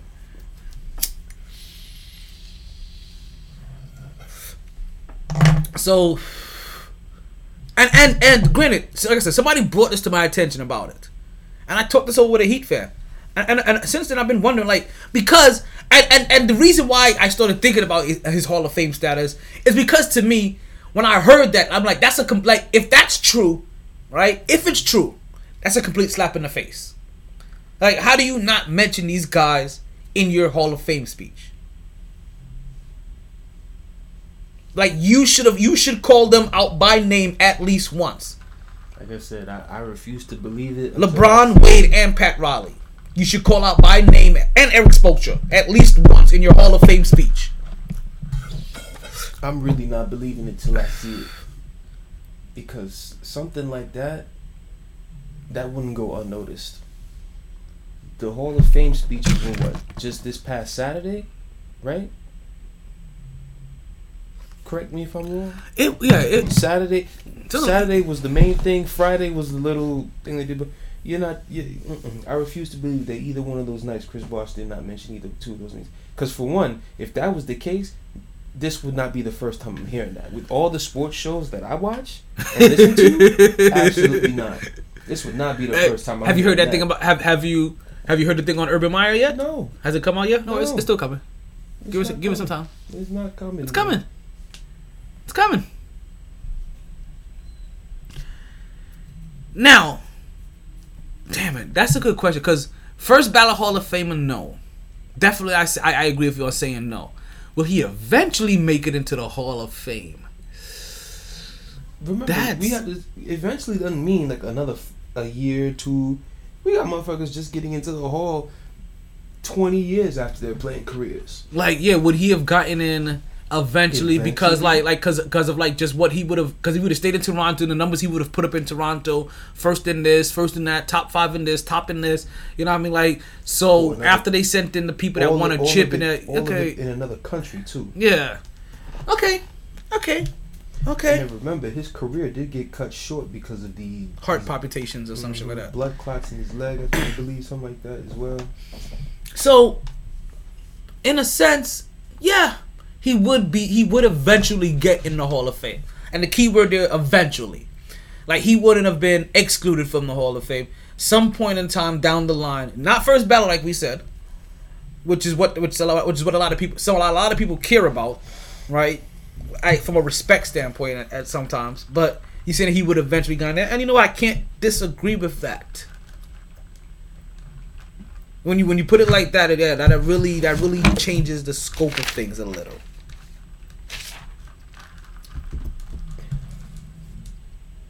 Now, I'm going to take a quick army break. And then come back. And it's football time. Hey, there we go. Now my energy is up. We talking. We're going to talk Monday Night Football. We're going to get into the... We're going to talk about all of our local teams. Meaning all the teams that we root for, the local team down here as well. The upset from Monday night, like I just mentioned. And don't you guys forget that the Blue Chew promo code for this week is VLFH. That's Victor Lima Foxtrot Hotel. And if you're lucky, we may even give you some fantasy football tips for this week. Now remember when I tell you guys, when I give fantasy football tips, I am very much giving tips indirectly. Specifically, I'm basically talking to my women's league. Now, if this applies to you in every other way, because it's kind of common knowledge. You realize, like, you're like, hey, you're dealing with some ABC shit. Well, these are the ABCs of fantasy fucking football. And we're just giving the tip, nothing but the tip. Exactly. If you're XYZ motherfucker, then go see your way out of this conversation. These ain't for you. The only thing basketball related that I have to say about anything that was discussed. What's that? Talk to me. Let's go. Can we... Whore! You know what? Let's take that quick break. They didn't join this team to win championships or become famous. Britney did. There is important work to be done. Whore! And only some able to do it. They are brighter, better educated, led, Mark was here for a second. We lost him. History. They are doctors, lawyers, engineers, technologists, probably extra focus because he missed a week's work. All prepared for whatever comes their way. You'll find them where the lights don't flash, and the only contract they sign is with themselves and their country. So those guys right there, right, in the red, they like to pay homage to like a bunch of different things that come out like, so right now they're being just like NWO from back in the day. They used to dress up, they used to do a Saiyan like costume, they did some Scooby-Doo like theme shits before, like some mystery mobile shit. On the right, he was another African champion that recently just had the belt. Right now, the guy in the ring, Bobby Lashley, who you may know from MMA, but he's also right now the longest reigning consecutive African American with a championship. He's officially gone the most days. Anyway, more than The Rock, more than who was before him? Obviously, more than Kofi Kingston. I can't remember who else there was. There's somebody else. I know there's The Rock's dad in there, but The Rock passed his dad's numbers a long time ago. No disrespect to these niggas. Keep getting your checks, but respectfully, I don't care. Hey, you know these niggas make like $30 million a year. Congratulations. Like I don't even know. It's been a while since I've talked about this. No wonder why that some of them niggas that we grew up on in the late 90s still be coming out because of that money. Oh no! Some of these niggas who old and wrinkly as fuck still coming back out. But it's part of the business. It's always called paying your dues. Like they'll always come and give back to the thing that made them. You know what I mean? The hundreds of thousands or the millions of dollars that they have. But niggas knowing damn well they almost need a cane coming out there now. Some of them. Like it's been a while since I've looked up what their current contracts are. The last time I did this was probably when John Cena was still on the active roster. And because he's not on the active roster anymore like that. Like basically he does movies now. Basically when he comes, he's doing what's basically called like a guest pop or a cameo in a sense. But John Cena was making about $45 million a year or some shit like that, right? But it wasn't just the money that they make. It was also the fact that, like, wrestling contracts, they get tiered. So, also by the time he got to his level, he's no longer paying for any, like, he's no longer paying for any of his travel. So they're flying him. So they're flying him to every event. You know, because to the people that aren't on his level, they basically get like a travel per diem, and that travel per diem may not be enough to catch a flight every single place that you go to. It may you may have to catch a bus in between or just rent a car and drive to someplace. That's the reason why some of these guys still talk about, hey, life on the road and driving from here to la, because in the beginning, you don't even get paid for your travel. You're just getting like some kind of boat, so some kind of contract. Maybe $700,000, maybe $500,000 when they first signed you. And we're talking about $500,000 per year, you know? And then as you get your roll up there and your merchandise gets up there, the crowd starts to like you. Then it constantly goes. Then it goes up. But even when it goes up, even when it may not go up in money, it may start going up in incentives. Where now you start they'll start giving you a bigger roll, a bigger percentage of your merchandise sales. And then now they start comping your hotels and be like, okay, now you don't got to pay for hotels. Oh, we're gonna up your travel per diem until your travel per diem gets enough where you can catch a flight all the goddamn time. So that's basically like the kind of contract that John Cena had. He doesn't pay for meals. And just to let you guys know, if you guys remember the Big Show had a contract like this as well too at one point in time. Didn't pay for meals, didn't pay for flights, didn't pay for hotel, didn't pay for travel, didn't pay for anything. Was making $25, $30, $45 million per year. So they were signing 5-year, 6-year, 7-year contracts, at that per year. So wrestlers, when they get, that's just why it's big. That's just why, even in this industry, when I always talk about the people that come from PPW and go up there, it's big when they make it to that stage because it's a hell of a pay bump. You're talking about on the indie market, you're probably doing shows for $50 a night sometimes, $200 a night. You know what I mean? It's really love. More than it's like sustainable income. The moment WWE calls you up, that's sustainable income. They're giving you $50,000 a fight. You know what I mean? When they call you up, like shit like that. If they don't give you a long contract, or they'll give you $10,000 for the night, $5,000 for the night. Depending on what they do. That's the reason when them traveling is as huge as it is as well, because when they travel, they like to give the local market opportunities. So when you see all of these extras as bodyguards and stuff like that, those are local wrestlers from the local market that they're allowing to get some kind of television time. Like, hey, come up to the show, la la la la. We'll put you in this role. We know we need a couple extra hands here. Hey, Goldberg is coming to your arena. Is coming to your thing. Goldberg, every time he comes down to a ring, he has 12 bodyguards. You could be one of his 12 bodyguards. Hey, we're gonna need an ambulance to break up a fight. Hey, we're gonna have you as paramedic number 2. And that's how these people start getting their first television time. John Cena, before he first started out, at one point in time, he was a double for CM Punk as some guy that was riding on one of his cars. So and all of it is part of paying your dues for wrestling, because when you get there and you start making money and you start holding belts, it really does pay off. And if you're allowed, and if you're somebody like Randy Orton that now has basically a 20-year career, you have, and not only is a 20-year career, but you're highly respected by the company. The owners really do like you. There's a family history there. He has made LeBron type money over his career, and people don't even realize that.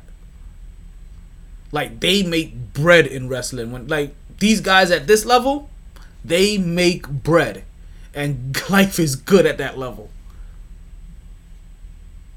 Alrighty, sorry. I got wrestling on the background. I had to take that moment. Like I said, I've been in a big wrestling mood today. Hey, we talked about SummerSlam. We talked about on PPW's Hollow Slam coming up. I got Monday Night Raw going on in the background. I understand that they're making history with their African American champions. I had to bring it all in full circle, and all of it is thrilling. But that's not what had American booming 2 nights ago. 2 nights ago, folks, we had Monday Night Football. We had the Baltimore Ravens and Action Jackson taking on the Las Vegas Raiders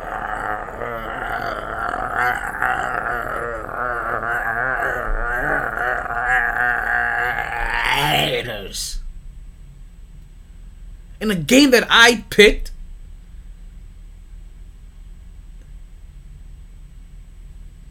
The Raiders not to win. I picked Baltimore to win this game. And it looked like Baltimore was actually going to pull it off. Now, Baltimore was playing. They had their issues, right? You can see the issues by losing the offensive linemen that they've been losing. They're losing their running backs. You can see that they were having some deficiencies, but they were getting it done. They were making it work.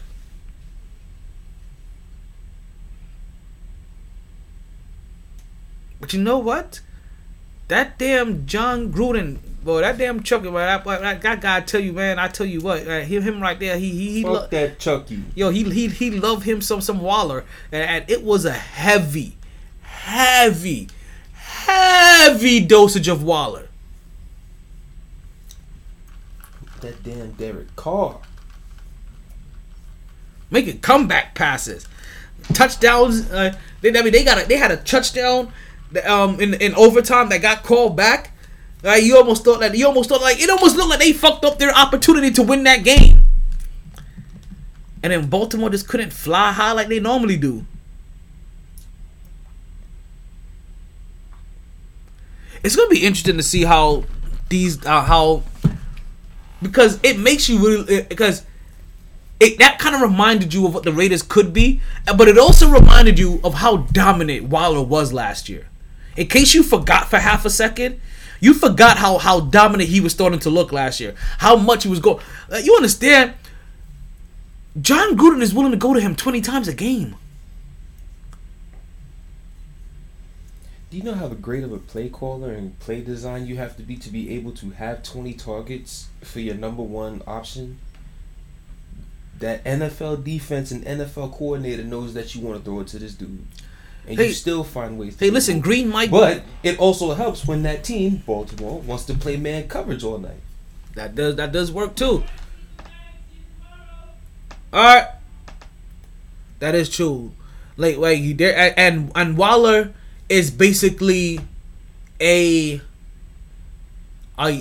more athletic version of Gronk back in the day. More athletic, faster. And he basically has his own Gronk, and he is super feeding him the ball. Like, we're talking about a glutton of passes. Like, you understand, like he is getting so much pigskin on him. Like, I won't surprise if this nigga start oinking.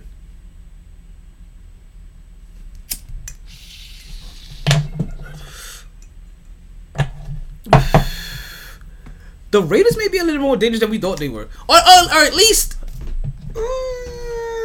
listen, or at least you know what, they're gonna stay interested, and more than anything, that's what they need to continue to do in that Vegas market, to stay interested. Like, winning this first game worked. Like, really helped to get people to go there and go see and see. But they're interested. They're a lot. Listen, they were a lot more interested in than everything New York did last week. Like anyone, Tyson, Jordan, Jackson. It don't matter which one you want. The Jets, the Giants, or the Bills.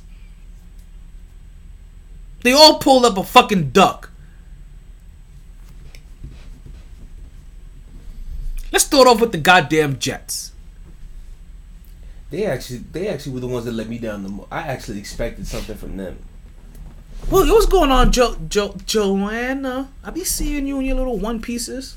Better put them shits away. Purr. Joanna.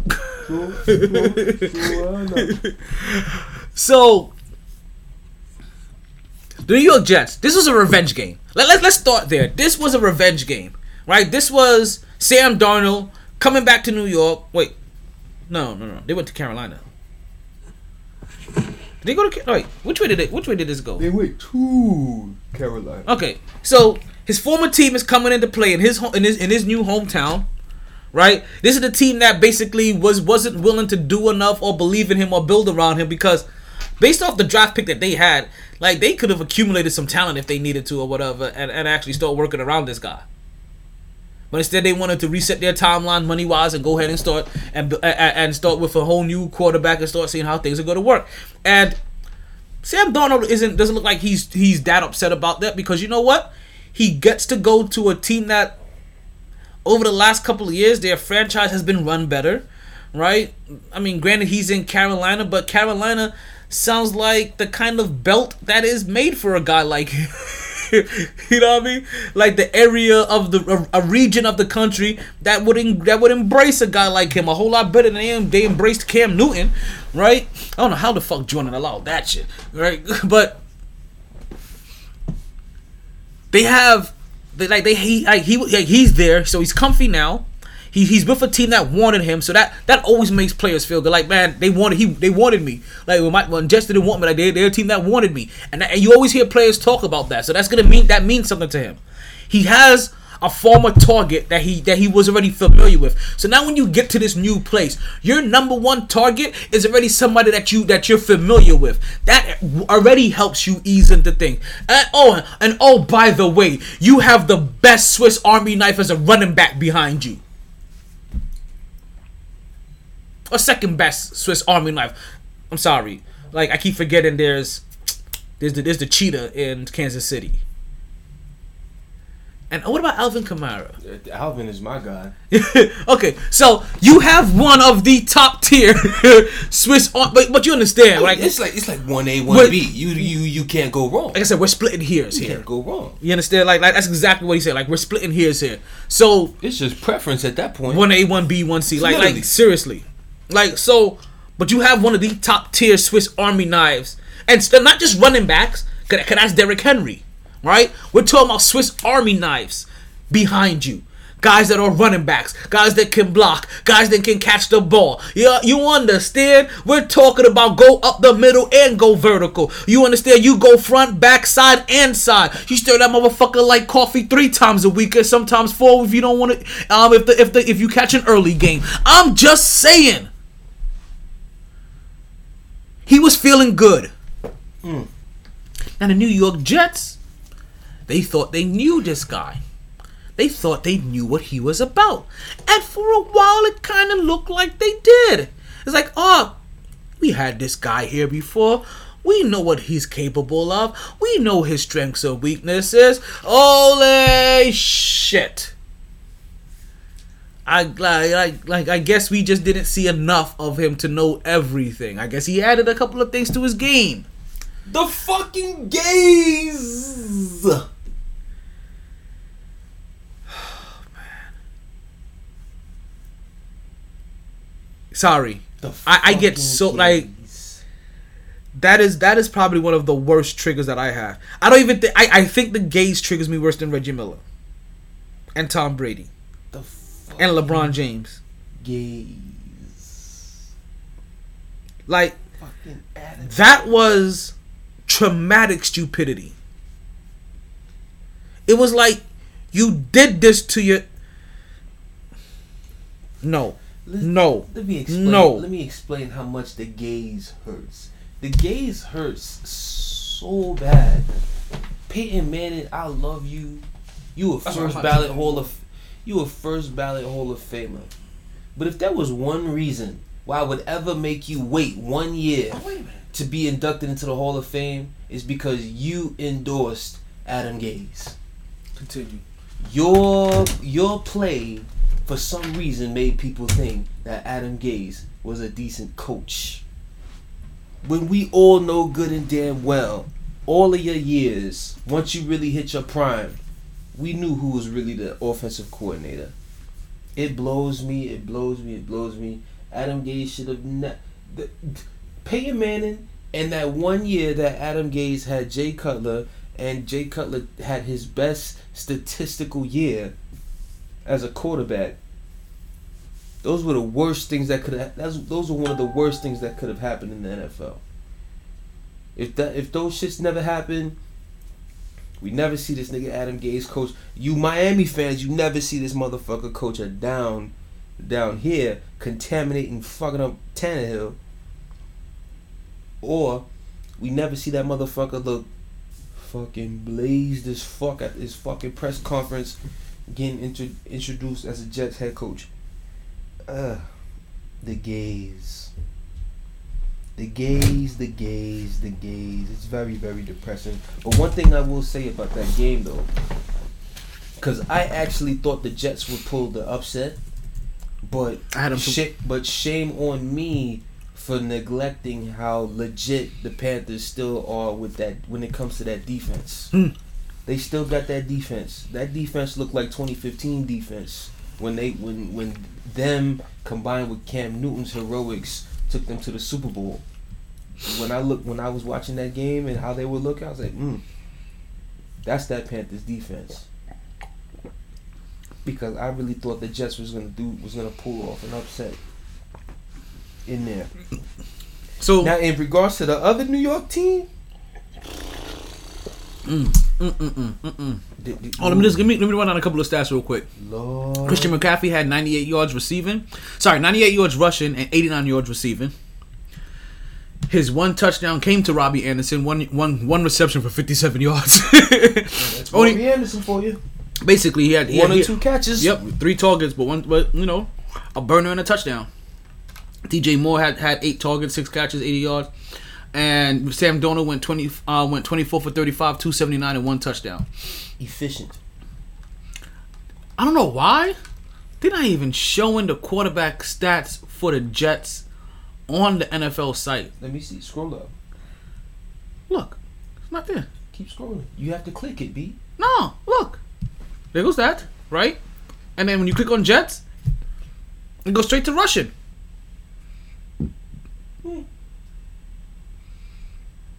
Is that embarrassing? No. They were actually pretty good. Well, see, that's why we have other websites. That's why you go to ESPNweb.com to see that. If I remember, I think his passing yards were like 257, 2 touchdowns. And I know he didn't look horrible. I know he didn't. 2 touchdowns, 1 interception, 20 for 37. He started off rough. I think he was 6 of 16 for 80-something yards in the first half. But then second half, he went 14 for 21. Yeah, see? Again. Same thing. Okay, whatever. I mean, I just basically gave you the numbers, so there's no need to keep looking for it. I'm just also just finding it odd that they didn't throw his numbers up here at all. So, and also, because I watched this too, and he didn't do horrible. He started off rough. Yeah. You know? Rookie jitters. Exactly. But he got it together second half. And then once he got into a couple of swing things, you started seeing him coming together. You started seeing all the reasons why people like him. Like started seeing why another team should have played their rookie quarterback. But I digress, because we're talking about the Jets and the Panthers right now. What team should have played their rookie quarterback? A team in Chicago. Who did they play? The Rams. No, what quarterback did they play? Dalton. Oh, that shit going. Oh, yeah. It's not the same. How? It's no. I'm giving an answer to a question that I haven't mentioned yet, to a statement I haven't said yet. What the way that the mentoring that happened in Kansas City. From Patrick Mahomes Don't do it. It's not the same in Chicago. It's not the same. You don't have what's his name? You don't have Alex Smith. There we go. I thought you were about to do the other thing. You don't have Alex Smith, and Alex Smith was a hell of a quarterback. Like, he was a Pro Bowler that year. That exact year that he played that full season before Mahomes, he went to the Pro Bowl. Look it up. Like, so, and that coaching system. And the Chiefs won 11, 12 games. That coaching and development system for quarterbacks and offense isn't the same that they have. So it's not quite the same. Andy Dalton isn't Alex Smith. Like he's not even Alex Smith on his worst year. Couldn't even lick the bottom of Alex Smith's shoes. And Alex Smith isn't considered one of the greatest quarterbacks. He's like a really good. He's like a really good average quarterback. Like one of the great average quarterbacks. Like, don't get it. Andy Dalton is one of the bottom of average quarterbacks. Like, don't get it twisted. It took Alex Smith a minute for him to see his even own potential, but that's also due to the BS in terms of multiple head coaches, multiple offensive coordinators. With it, every year is it's a different system. He had to fucking learn. And every year he held it together. He had no stability until Harbaugh got there. The NFC Championship game first year, next year he's doing his thing, and then all of a sudden it's like, Kaepernick. Yeah. And then we know what happens from there.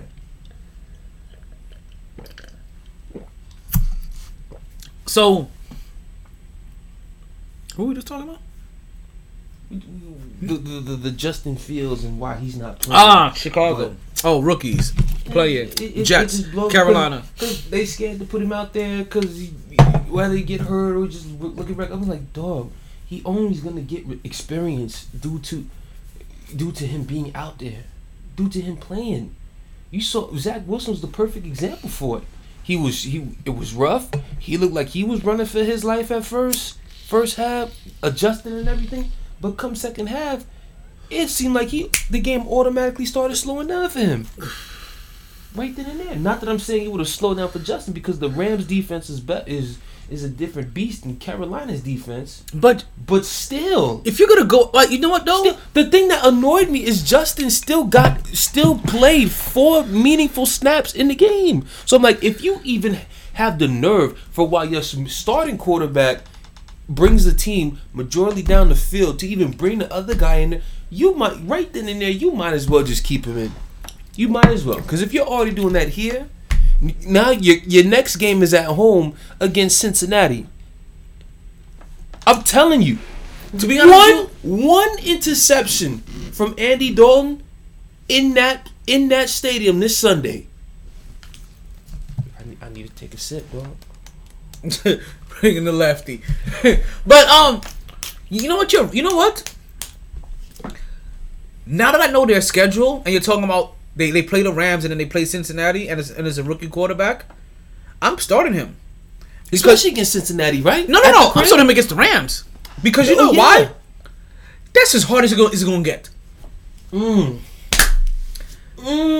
see this? Like, when you play the Rams, however well you do, if you're like, yo, that pressure was a lot. That is the premiere of NFL defenses you can get right there. I'm like, and you get it your first game? That's as hard as they going to get. So... prepare and expect for nothing less than that every single night.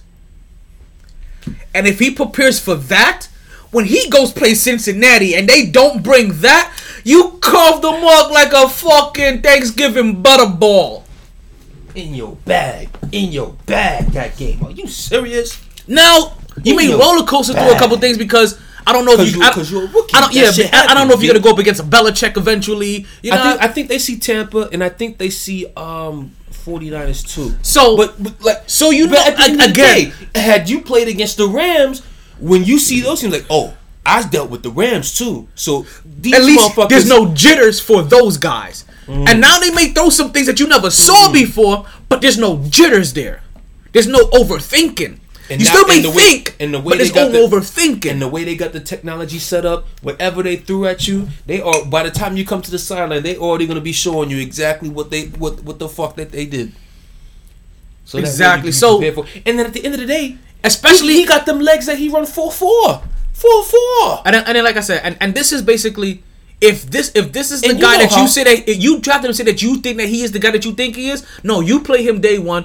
You let him play the hardest defense he can, and then let him fucking roller coaster through this year. He gonna have a 6-win season, 7-win season, and if that's the case, then fucking next year, guess what? You hope you get to a little about even. You know, I think he's special if I'm talking about him like this, because I know I've come on here and say I'm done with talking about Ohio State quarterbacks.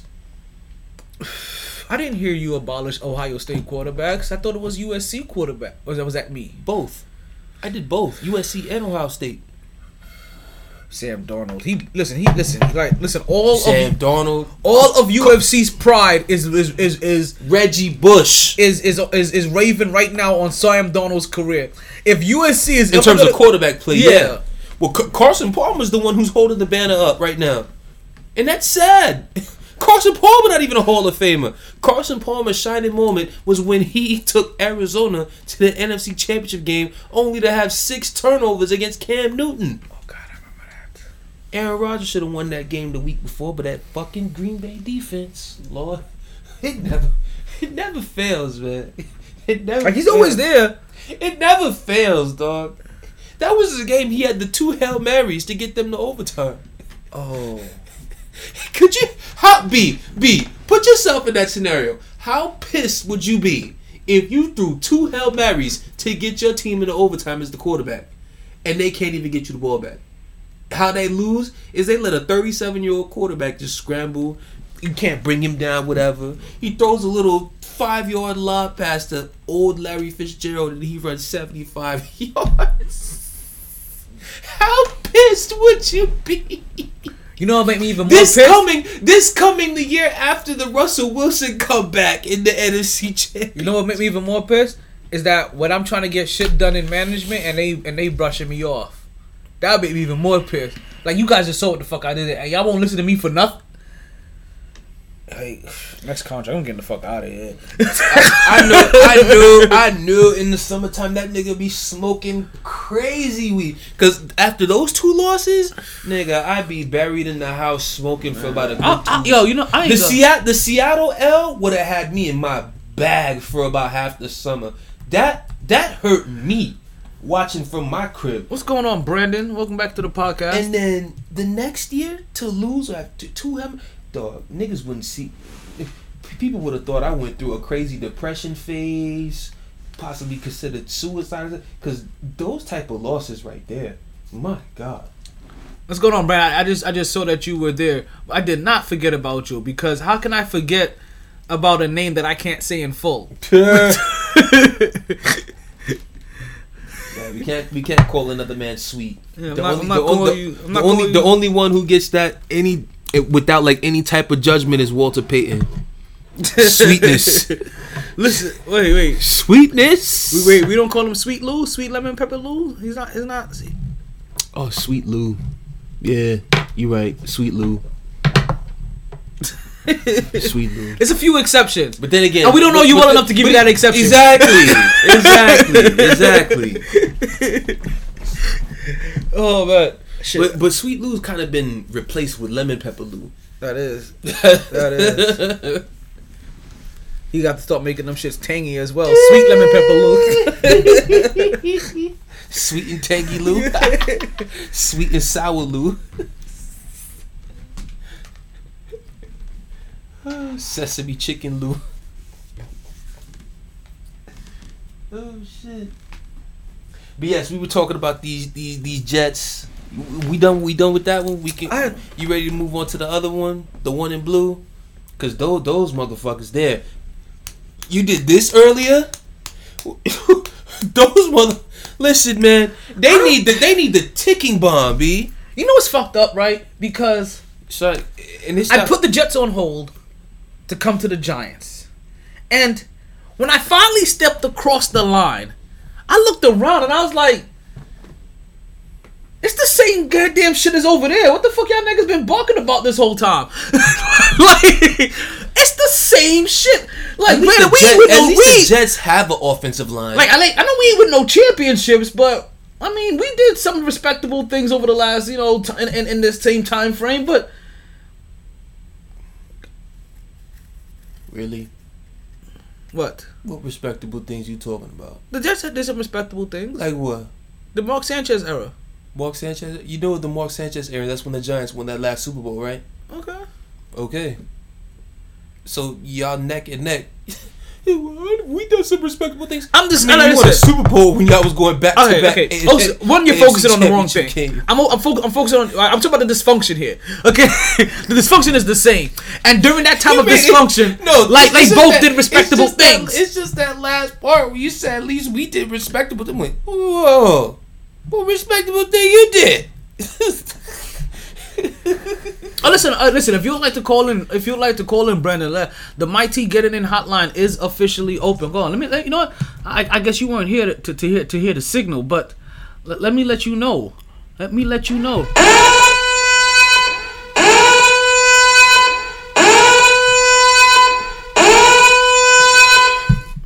know what his theme song gonna be? What's that song? Sweet Nothings. Sweet as Taboo? No, not that one.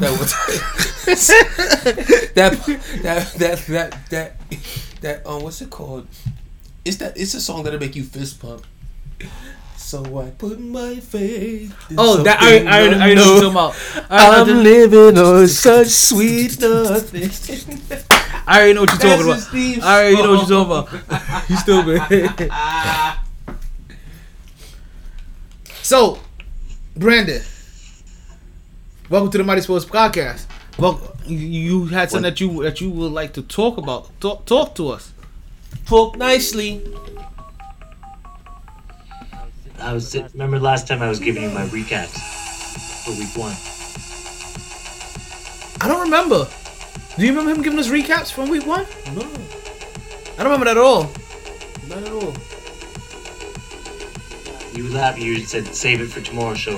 but I was working, so I didn't get to call in. Oh, you did that on Monday. Ah, okay. It was a few guys. So okay, so what did you want to get into? I wrote one for every game, but I just want to give you my funniest one because I don't want to make you sit through them all. Sure. You want to have this background noise while he's trying to talk? Come on, man. Be respectful. Go ahead, Brandon. My apologies. All right. Here's my Bengals-Vikings recap. I said, they say a tie is like kissing your cousins, but Kirk wouldn't be so lucky as Evan McPherson hit a game-winning field goal in the dying seconds of overtime, 27-24. Kirk Cousins in the postgame said he was waiting to do his own research before he made his decision on this game.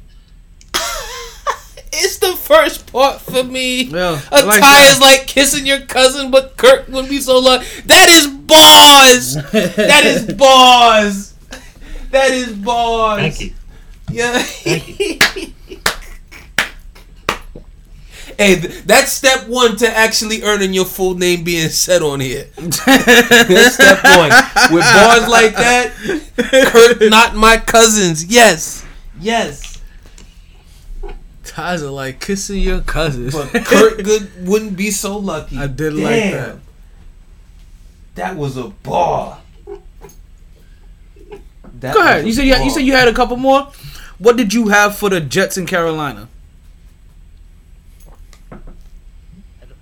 I got them all written down. I can grab it. Yeah, go grab them. Come back and we'll be here. Grab them. We'll talk over. All right. Yeah. Well, hey, listen. We'll continue talking here. Let us know when you get back, and we'll get back to a couple of those. I'm interested to hear them. I'll get back to ripping these Giants real quick. My second team. I love these niggas. I can't. But Daniel Jones, that time is ticking. Dave Gettleman, that time is ticking. Oh wait, wrong one. Sorry, that's not it. Daniel Jones, like we keep we have called him since day one. Damn Daniel. Like we call him Damn Daniel. That time is ticking, and Gettleman gonna be right out there with him too. Well, you know what's gonna be funny is that he's gotta go. No, they're gonna let him get another quarterback. Why? They're gonna let him get another quarterback. No. You know why he can't get that luxury? He can't get that luxury one because. He came in there the year before they drafted Daniel Jones. So Daniel Jones is his protege. He selected him. So they're gonna reset. Literally went out the way because the Giants did as an organization did not want to draft Daniel Jones. So you know what you're talking about there. You're talking about them resetting the whole thing. You're talking about general manager, coach, and not coach. The coach just got there last year and they were actually productive. You already know what happens if you replace a general manager. You got to start replacing the head coach too because that guy's not his guy. No, Daniel Jones wasn't the coach's guy. What we're talking about. Daniel Jones wasn't the coach's guy. Daniel Jones wasn't the coach's guy. How do you like Gettleman? Not Gettleman, the head coach. Oh, but to say, Judge, yeah, Joe Judge. He's not going no damn where. Because who expected the Giants to even possibly contend for that playoff spot? Especially once all them injuries with Saquon and even Daniel Jones had his own injury shit going on. He had that for one, he had that defense looking better. Now what happened yesterday? How you let the Broncos come in there and put 30 on your head?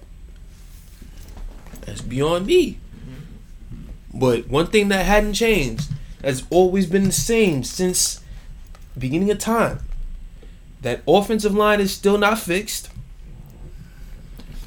Just imagine if at least all these years if the Giants had a good offensive line. There's a good chance that Eli Manning could still be playing today. You understand? That is kind of true. Because we still got my guy who out there still throwing it. You listen. Philly Rivers just retired just last year. Just after this past year. There's a good chance that if the Giants still had a competent offensive line, that Eli could still be playing. That's what's wild. But the offensive line has never been fixed. It's been bust after bust after bust. Then you got quarterbacks who can't hold on to the ball. They're turning the ball over. Stupid turnovers. They just, That's literally all they need. That and for everybody to stay healthy. No, healthy, like everybody kind of hopes for health, but fix the things that you can control. Because you can't control people staying healthy. But you can't control that goddamn guy fixing that offensive line. Yes. Like I've said already, probably three times already now. It just amazes me how certain teams have fixed. How Cleveland used to be horrible offensive line play. Horrible. Now they're top five in this league. Listen, I mentioned earlier, Kansas City fixed theirs in 1 year. Barely a year. Not even a year, B. No, one off season. Basically. What I mean by 1 year. One off season, they fixed it. One off season, B. In one off season when the Giants thought they fixed it, they had to redo the whole... They made a trade. How you have to redo... Yo, they had to redo the whole offensive line. No. Sorry. They had to redo the whole offensive line. They redid the line this year, and then they had to scrap that shit and redo it again. Like literally before the first game. What the fuck happened? I need to know who's in charge of scouting. Who's the offensive line coach? Exactly. I need to know who's the offensive line coach. Who's in charge of scouting? How long have they been there? Get me somebody else. Who's in charge of scouting and personnel? Because all three of those motherfuckers need to go immediately. Immediately. Are you serious? On, like man. I remember those last years of Eli. I'm like Philly. You want to know why the Philadelphia Eagles actually have a bone? Because when I put that bet in, this was literally my thought. I'm like, yo, hold on. The team ain't all that, but they at least have a line and a D line. And when you win in the trenches, you win the game. You at least have a shot. For real. Long as you got a quarterback. And then with the quarterback, I said, hey, Jalen Hurts. At least the nigga can scramble. Like I said, and they gave him one of his weapons. Jalen Hurts, my guy, because I'm not taking it away from anybody, but I'm like, because anybody that changes school and does that kind of way, I'm like, yeah, you already know what it is to have multiple coordinators and multiple head coaches. Like to me, it's like when you look at it, like, and I know like. Because, I mean, all you have to do in that division-wise, go through offensive line for all teams. Cowboys. They got somebody who just got suspended, somebody who's coming back on the COVID thing. Their D-line, they pick and choose when they want to play well. Washington, D-line. Offensive line, Giants, what? Yeah, on both sides, really. D-line, maybe, but offensive, oh, God. Philly's the only one that can give you both O-line play and D-line play. And only one in that division. For this division, if you can manage to win 4 out of your 6 division games, right? But not even that. Get to 9 games, 9 wins, 10 wins. You'll win this division. This division isn't hard to win. Get to 10-7, 9-8. You'll get it. On a platter. Silver.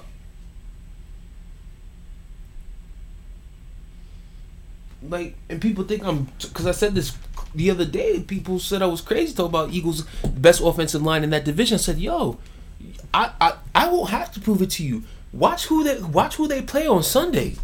They play San Francisco at the crib in Philly. If their O-line is as good as I've been jacking it, San Francisco D-line won't dominate them the way most think that they will dominate them. It's not going to be one of my 3 picks, but it damn sure wouldn't surprise me if Philly pulled that upset against San Francisco. Let me ask this question right now. By any chance, will tomorrow's game be any of your 3 picks? No. Okay. So we don't have to worry about that. That's a no for me as well, dog. Mm-hmm. Alrighty, so what we're going to do now, we're going to break over to our boy Brandon, and he was going to read us his Carolina and Jets recap. Ooh, Arizona, Tennessee?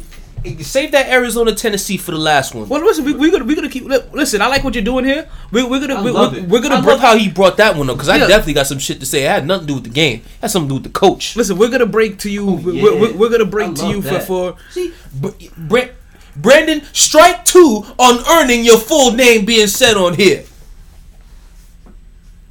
I just unmuted you, Brandon. Whenever you're ready to go. Carolina and Jets. Alright, I got a revenge game for Sam Darnold playing against his former team, the New York Jets, as he proved that no matter what his religious beliefs, he's more man than Zach Wilson, and told him to take a seat if he can find one. Bars. He dropping them shits. He dropping them. Now, I know I think I picked the Jets to win this. I picked the Giants. I picked the Jets and the Giants to win this. Take a seat. All right. We're with you. Listen. We're gonna come back to this because we're gonna finish up with the Giants. As soon as we finish up with the Giants, we're gonna have you give us your Giants recap as well. I like this. No. He had KC, but he got a Giants one too though. He had a Giants one too. He got one for all of them. I'm just saying. He put three games up there. We'll get to those two. We'll get to these two. Those two just have to be on the same page. But I can go whatever order you want me to go. Yeah. See. He's a professional. We got this.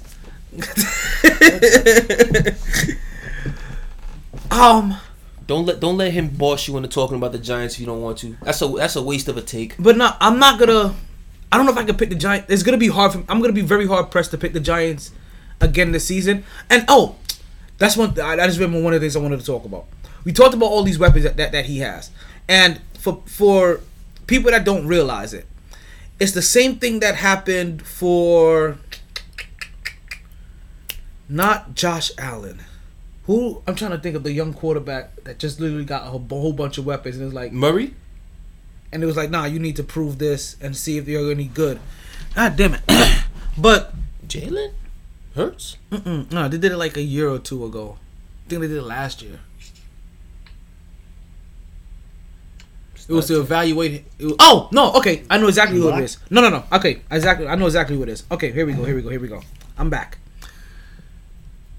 They're basically doing to Daniel Jones, but they did to Dak. Mayfield. Huh? Baker Mayfield for one. But not Baker Mayfield, but also Dak Prescott. It's like, you know what? We need to evaluate if we're gonna pay you. So we're gonna here goes your weapons, here goes this, here goes the stuff that you supposedly need, and we're gonna evaluate you and go get it done. Because it's like you said about, hey, if they don't win this year, that a bunch of people are gone. Daniel Jones is one of them. Like. This is his evaluation year. Get him out of there. And that's what I tell you, it's really weird because if they get rid of the GM, that head coach's job is gonna be up for grab. He's gonna give him. It won't be up. Then he'll have 1 year to prove himself. Yes, I said like they may give him a year or two of grace period, and then he's out the door. Because they're gonna want their guy. But however, I feel like rushing him out the door would be a big mistake. But you know who's probably gonna go out that door first though. Dallas is trash. Oh, he didn't need to go. Listen, he's close to Adam Gase territory with his anemic ass offense. Goddamn basic ass offense. Pass run or run pass, whatever the fuck it is. It's so predictable. I'm sorry, we happened to miss a couple of people. Oh, you know what? We're losing callers because we just passed our 2 hour mark and we need to go ahead and reset the... I'm glad I looked up. That 2 hour. Yeah, like they switched it back to 2 hours. Like they had put it to 3, but like, I remember it was always 3 for a while, and then it went to 2, and they changed it down to 2 for some odd reason, and that like everybody complained, and then they went back to 3, and I thought that that they heard what the people were saying, and they was like okay. Let's get this back up to 3 hours because it's just fucking with too many people. But no, like that's not the case.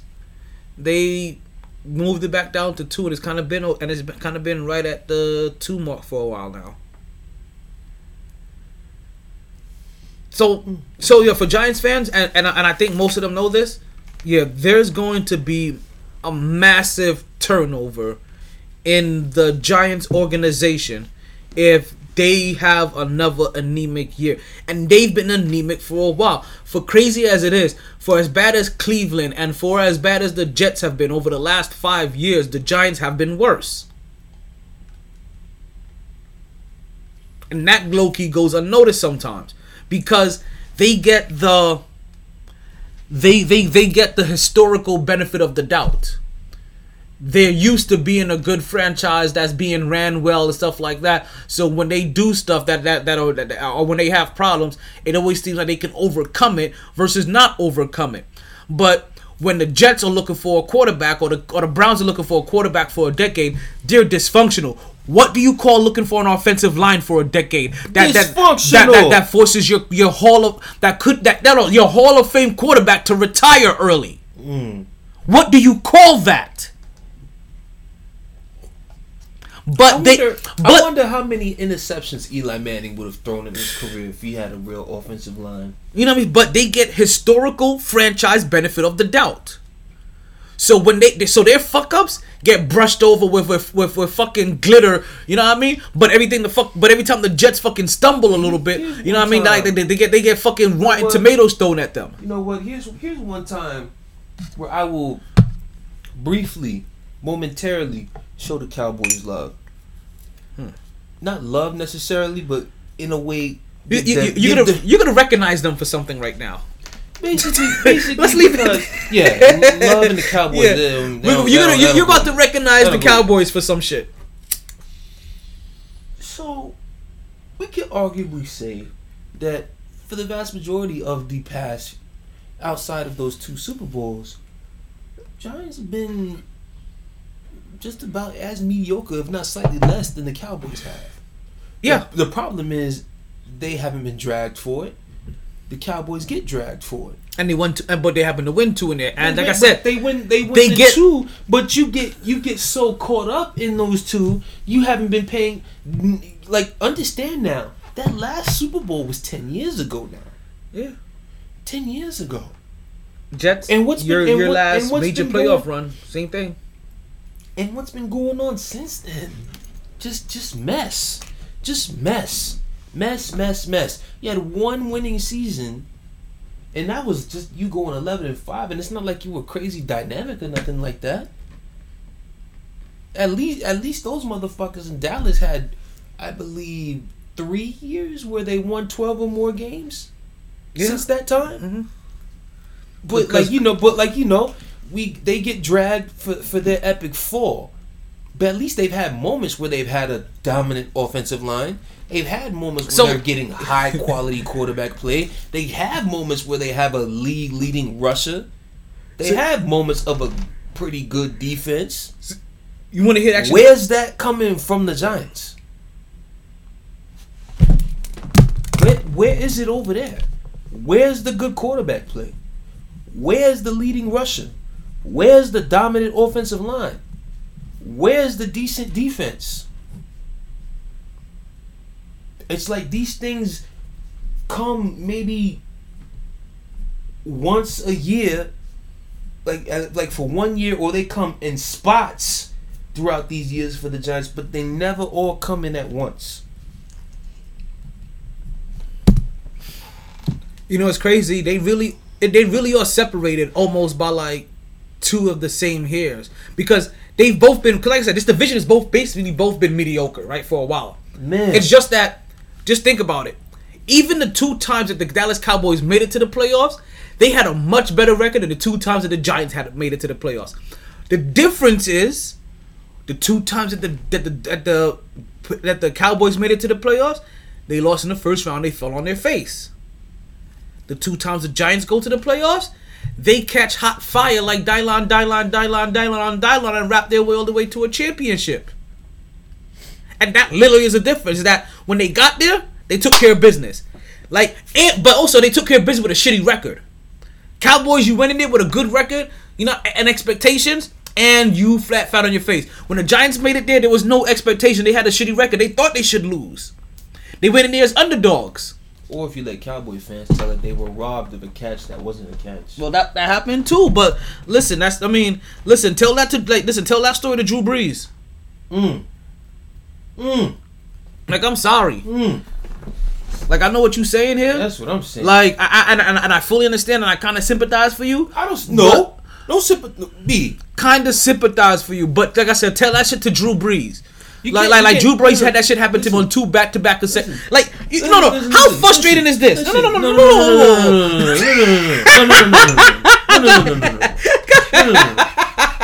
The kind of sympathy, because this is one thing that I've always wanted to drag Cowboy fans for in terms of that particular game. Okay, you get your touchdown, right? and say you may get the 2-point conversion or not because you were down 5 when you were about to quote unquote score. Dog, run back and watch those highlights. When that play happened, there were 3 minutes and 26 seconds left in that game. And if you recall, the Green Bay Packers went into halftime with only 6 points. So for them to have the lead at that point, you know what happened? That means that quarterback, 12, caught fire, which is exactly what happened. On a bum leg, caught fire and was slinging that rock all over. You mean to tell me he wasn't going to go back down the field on that defense and score? With 3.5 minutes left? At the crib? In the frozen tundra? And then if the Cowboys defense was that legit and could have stopped him, when they gave the ball back to Green Bay, there were 2 third downs at the pack. The Cowboys never saw the ball again when those 3.5 minutes left. You know why? Because the Packers converted 3 third downs to kill the game. So, if ball don't lie, if you really were supposed to win that game, you had 3 third downs to stop those niggas on that last drive. And you didn't do it. So, all that sympathy and all that, we should have this, we should have that, that's dead. Because you still had plenty of time to win that game, regardless. And even if that was a touchdown, who's to say? You clearly weren't going to stop him if you let somebody get 3 third downs to close the game out when they get the ball back. But as for Drew Brees, yo.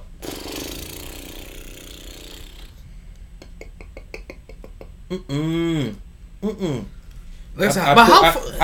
put you in position to win. I get you the game-winning field goal. Defense, they gotta go the whole field to just get in the range. Nothing should happen. Nothing crazy should happen. No, but also Diggs. Okay, he caught it. All right, just make the tackle. He missed the tackle. Oh no, he just let him score. What the fuck?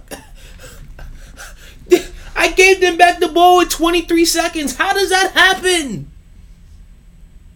Minnesota Miracle. But the next year, like I said, the way these, if that's not PI sign, I don't need to see that flag thrown for pass interference ever since that. How frustrating is this though? That you get a pass. There's a pass interference call that isn't called. It's so blatant that the NFL makes a rule change for you. So then it happens again the very next year, and you don't even get the call then because referees don't want to ever be wrong, so they never overturn their calls that they make. Which goes to again what I keep trying to give you guys as a selling point for reviews, and it will give them an out. But there's no way you tell me that you review something for 5 minutes and you get every angle. You don't see your mistake. Like, yo, we shouldn't be able to see that 1 or 2 times from our television screens. If you're only watching it for 35 seconds, then with the time allotted, you did not... listen. It doesn't even take us that long. But you and me can sit right here and watch a replay right here that they show us, and boom, we see the issue right there. I know. So it makes no sense that they need 2 minutes, 3 minutes, any of that. None of that. But like I said, I'm going to make a little separate skit for my take on this, because I'm not giving that shit away for free again. I'm gonna put that shit on like my fans only or my Patron page or some shit. My fans only, this fucking guy. Sorry, no, it's only fans, right? It's something like I don't know what order it is, but for you motherfuckers. You motherfuckers. All right, so that's our wrap up on Denver and Giants. Actually, you know what? Let's go ahead and we're going to go ahead and swing it over to Brandon, and he's going to go ahead and give us our Giants and our Giants in Denver and go ahead and wrap that up for us. And then I need that KC Cleveland song. Brandon? The Denver Broncos galloped into New York, and Teddy Bridge over troubled waters played well on the one side, while Daniel Jones on the New York Giants backfield said, lay me down, as Von Miller sacked him twice. Said, damn, Daniel, back at it again on the seat of... I like that. Even though we look like we was having a little bit of connectivity issue, I did get the majority of it. Yo, I loved everybody. It was it was the Denver Broncos galloped into New York. Because it's like, yo, what the fuck? Over the steady Teddy Bridgewater. Steady Teddy. But yo, also we didn't even talk about, like, you know, we're so homers. We didn't even talk about the fact, because normally we'll talk about Teddy Bridgewater. How Teddy Bridgewater just keeps being a professional. How every chance that he gets, he goes out there. And Tyrod Taylor. Because we won't talk about the Texans much. Yes. Like he did Tyrod Taylor as well too. He did the damn thing too. Tyrod Taylor. He did the damn thing too. Because based off what's going on in Houston and all that bullshit, he came in there and was like, you know, I'm just going to sit in here. I'm just going to go to work. Like, fuck all the dumb shit. I'm in here to work. Like, no, I'm not letting you give me any shots. Yeah, fuck out of here. I'm never taking shots from another team doctor again in my life. I'm bringing in my cousin, and she will give me all shots that I need. Just tell her where to put it. She's not even in medical school. Show her the diaphragm. She has a photogenic memory, and she's really good at what's that game? The operation. Like, fuck that. For real. Oh man, he said Teddy's a cover machine. He's like 36-11 against the spread in his career. That's something good to know. We're gonna say that again. Teddy Bridgewater is a thank you. Okay, you know what? Fuck. You know what? Fuck you. Thank you, sweet Brandon. That's how you earn stripes, people. Teddy Bridgewater is a cover machine. He's like 36-11 against the spread in his career. Wow. That is a nice little nugget to have. Wow. Who do the Broncos play this week? Oh, they play the Jaguars. I'm gonna add that on my ticket. You gonna look into that one? You gonna do some personal deep research? That's all the research I need. 36-11 against the spread. The bum ass Jaguars. Oh, the Jaguars. The Jaguars. Sorry, you know what? When you said the Jaguars, I was still thinking Jalen Ramsey, for some reason. Yeah, those days are long gone. Leonard Fournette, Jalen Ramsey. Who else? Calais Campbell are not walking through them doors to save them Jacksonville Jaguars. Now, since we all kind of homers, right? Let's bring it down to where we're currently located. And that's down here in South Florida, folks, where the Miami Dolphins took on the New England Patriots. Now, the Miami Dolphins got lucky, and fuck what you heard. Like, that's how I'm interpreting it. Sorry, he's 36-13-1. You said he's like 36-11. That sounds like 36-11 to me. That, because like means approximate, for anybody that may have read that wrong. So that's still that sounds about right though. 36-13. I can still take that to the bank. Hey, that's over his last 50 games. 36 at a time he covers. Mm. That means that means he covers 72% of the time. Basically, boom. Mm. Mm. Like, I mean, listen, those are good numbers. Against the Jaguars, yeah, those are good numbers. Like, I'll take those odds. I forgot what bet I said I was gonna do. Like, I completely forgot. I didn't write it down. I'm already ready to go. I'm already ready. You remember what bet I said I was gonna do the other day? No, not on the podcast. All. Shit. Was it an actual game or something for the season? I don't know. I can't remember. Oh, no. You said, was it the season? You said it was like 400-1 odds or some shit like that on some shit. Oh, for Philly winning the NFC East. That was the only thing I told you. Okay, there we go. Yeah, Philly winning the NFC East. $4,000 coming my way once Philly comes through. Yo, can I tell you, I picked up 2 blocks today, B? I've been on the road since 4 o'clock this morning. Like, well, woke up like 3 o'clock this morning, was doing blocks at 4. Came home, because I was done at like 8 something, right? No, I went to my doctor real quick, gave some blood, right? Came home, ate something, put some, I eat some oatmeal cookies and shit like that. Mm. I was back on the road like 11. did another 5-hour block, and then came home, like, took a quick half an hour nap, and then did the podcast. And then started getting ready for the podcast. And I was more on time. Like this, I only, like, it was like 10 minutes late today. I was like, that's actually about average.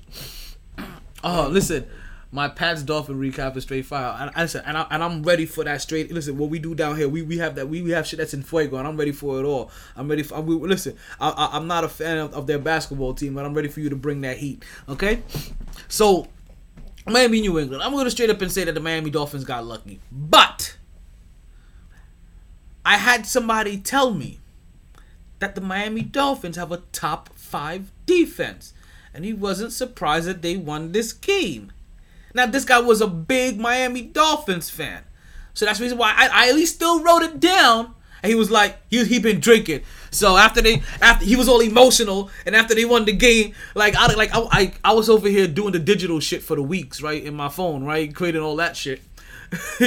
And next thing you know, he's over here at me. He comes over here, like from wherever he's at, like, talk about that in your podcast. I'm like, what? It's like, Miami Dolphins, top 5 defense. And it's not even me that said it. I was like, okay. Like, I mean, I'll take note. Dolphins fan says that they have a top 5 defense. I was like, but why are you all aggressive? Calm the fuck down. They definitely have a top 5 defense. Top 5 worthy type of defense. They played very, very well. They did. Mac Jones. If that running back didn't fumble the ball though, I don't know about that.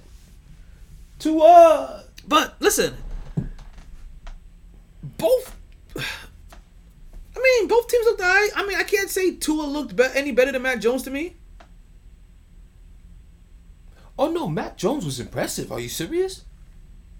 That's what I'm saying, yeah. Tua did not look nowhere near impressive as Mac Jones. Nowhere near. Mac Jones threw the ball 39 times and only missed 10 passes. And some of those were drops. Excuse me. For a rookie to come out and miss only 10 passes their very first game? Oh no.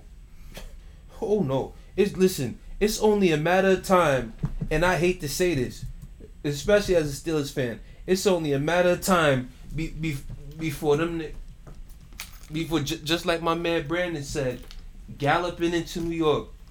It's only a matter of time before those damn Patriots are galloping with their fucking shotguns, carrying on for the next dynasty. Hopefully Mr. Mahomes has something to say about that, because God forbid that.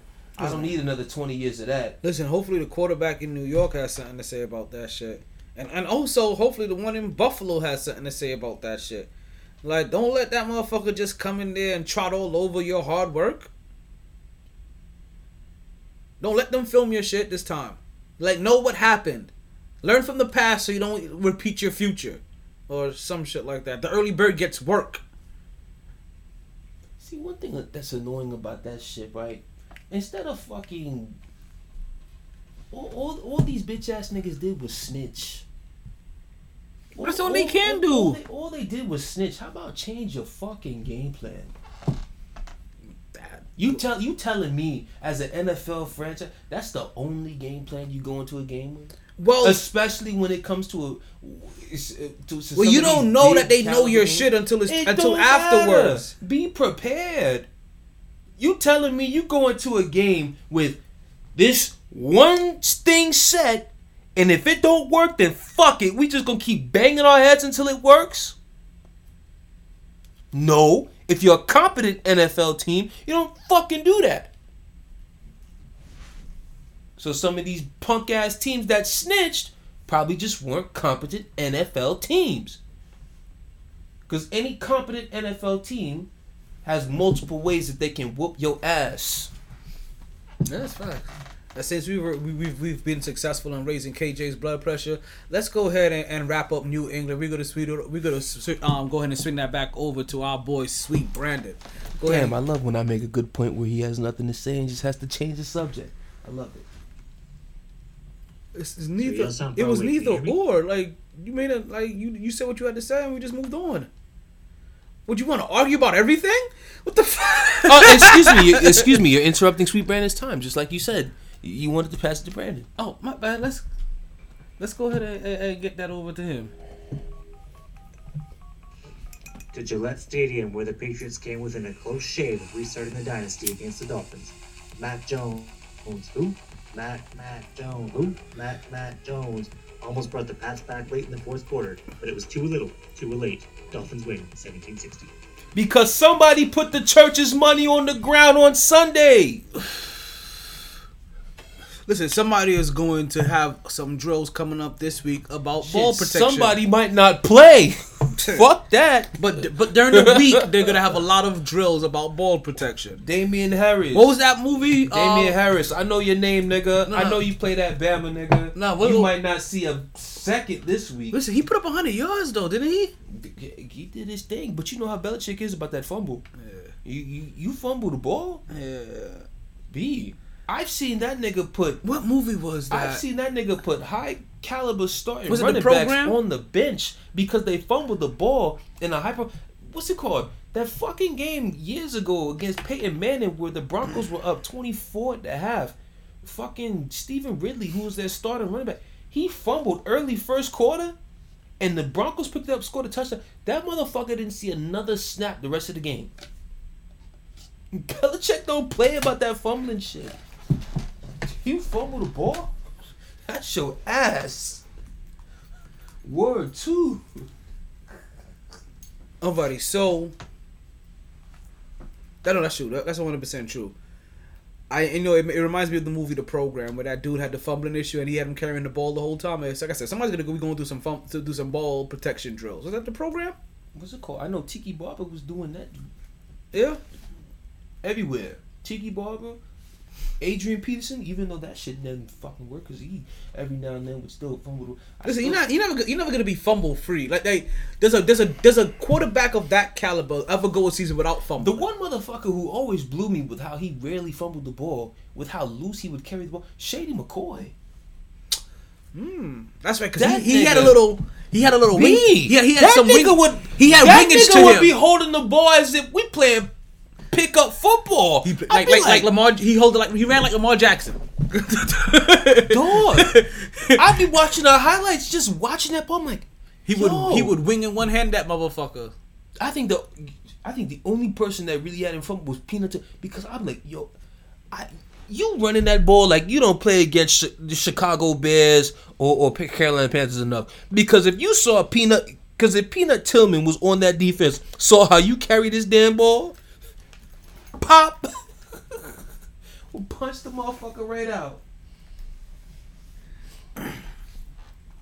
Straight up. So let's go ahead and move on to the. Since you're talking about Peanut Tillman, right? I don't know how I'm gonna transition to Peanut Tillman from this, right? You can find something else I said to transition to. But let's get to the You could talk about how. Well, since we talk about Shady, but since you mentioned Shady McCoy, right? Let's go in and talk about the last team in New York that let their city down. All right, yeah, it was a shady day in Buffalo. Listen, like I said, it was a cold Sunday in Gotham. Period. Regardless if you rooted for the Jets, the Giants, or the Bills, like it was just rough for you. Like, like that the fact that everybody, I'm talking about every single person lost. You have failed this city. And Buffalo, another team that most people thought was going to win this game. I mean, except for Pittsburgh fans, right? But most people thought like Buffalo was going to continue whatever momentum that they had from last year, and they'll come in here and they'll win this game. And Pittsburgh would also continue the momentum that they lost from last year, and they would end up losing this game. But...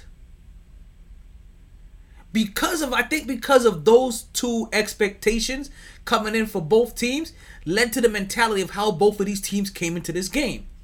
Buffalo came into this game a little too cool for school. As if you're gonna win the game on the first play, as if you could win the game on one play on every down. Like, they really came a little too cool with school. And Pittsburgh came into this game like, you know what? We're the underdogs. We were humbled last year. We need to be a little bit hungry. We need to tighten thing up. Let me get I'm one more year back. I'm removed from my surgery. I'm a little more looser. I understand how my new body feels a little bit now after a whole entire season. You know what I mean?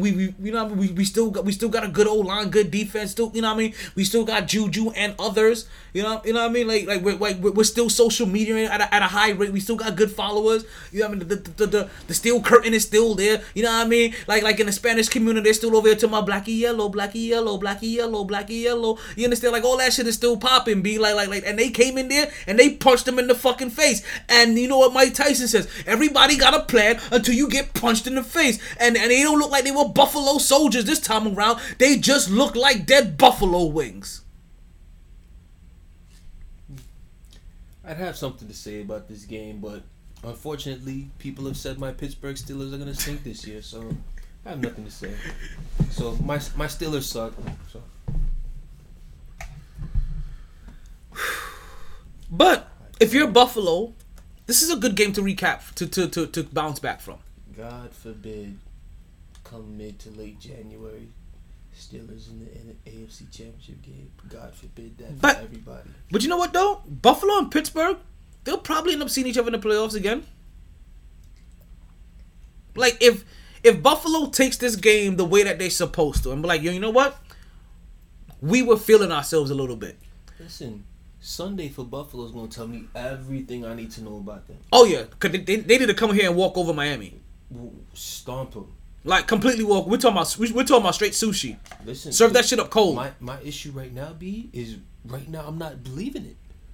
I'm believing upset. So far, it's not gonna be one of my three picks. That's for damn sure. And I'm not gonna have the confidence to actually put. I'm just gonna stay away from that game on my ticket. But based off what I saw on Sunday, I'm like, Miami did that. In terms of defensively, in New England, a place that they notoriously struggle, and they got that dub. Who the fuck says they can't come back here to the crib, in the humidity, and not murk these niggas? It's either gonna be one or two things. It's gonna be a low-scoring defensive struggle. In a way, I want it to be a shootout because it'll tell me a lot about Mr. Tua Tagovailoa.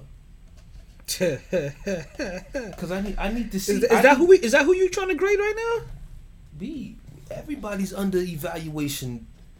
Everybody, shoot. After the way Allen played too, he's under evaluation. Like nigga, here's the shit now. It's cool when you playing with house money. Yep, and nobody sees you coming. When no one sees you coming. Now, people get up to play you.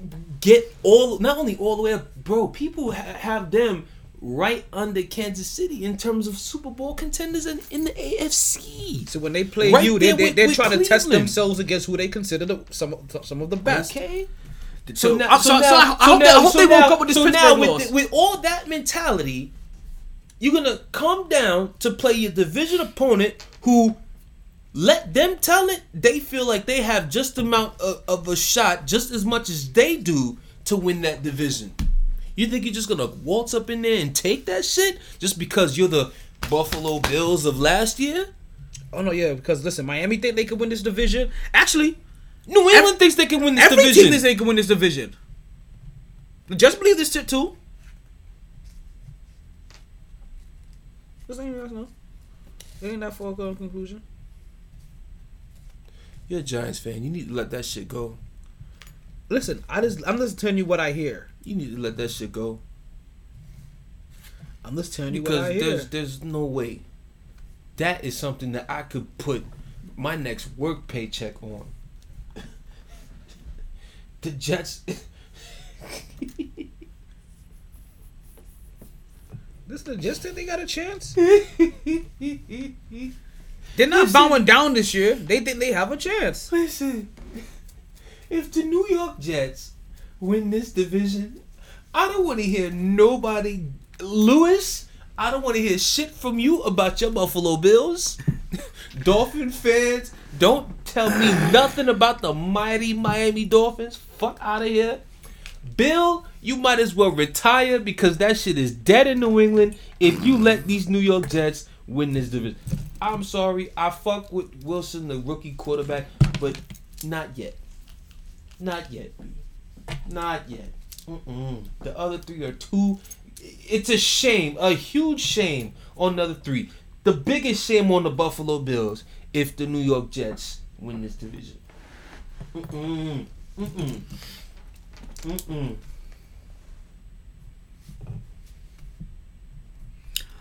So, let's go ahead. No, wait. We ain't done with Buffalo and Pittsburgh. Are we? Like I said, they expect my team to be garbage. I have nothing to say. My team sucks, so. I tell you, be prepared. You getting that from me all year, win or lose. Win or lose, though. That doesn't help the analysis of your team. Hey, man. Hey. Like I said, because no. I'm doing that because everybody apparently knows my team. Everybody knows my team. Everybody knows my Steelers. Everybody, everybody got their opinion talk. Oh man, Ben, he's trash. He's washed. Oh man, they got nothing over there. Oh man, them niggas about to be lottery team. Shit like that. Like okay. Well, listen. All I've done. I wish I could show you some of the notes. Like I'm like okay. Oh, you said something. Okay, got it on my notes right here. Oh, listen. You said this on this. I don't see these people on the podcast. You said this on this day, this time. You said this. This. I'm not studying them. You said this there. Oh, don't get it twisted. You and Mark have had your moments too. Don't get it twisted. Don't you dare get it twisted on me. Don't worry. You and Mark have had your moments too. Especially that light-skinned motherfucker. Don't worry. I got his ass. Listen, you're still in a tough division. And we're going to see how... But you know what, though? Based off how things went, it makes it real interesting to see how things are going to play out. And I'm super excited to watch this division come together and watch them beat up on each other, but also watch them play the other teams. It's watch them fight for that top spot. It's gonna be interesting.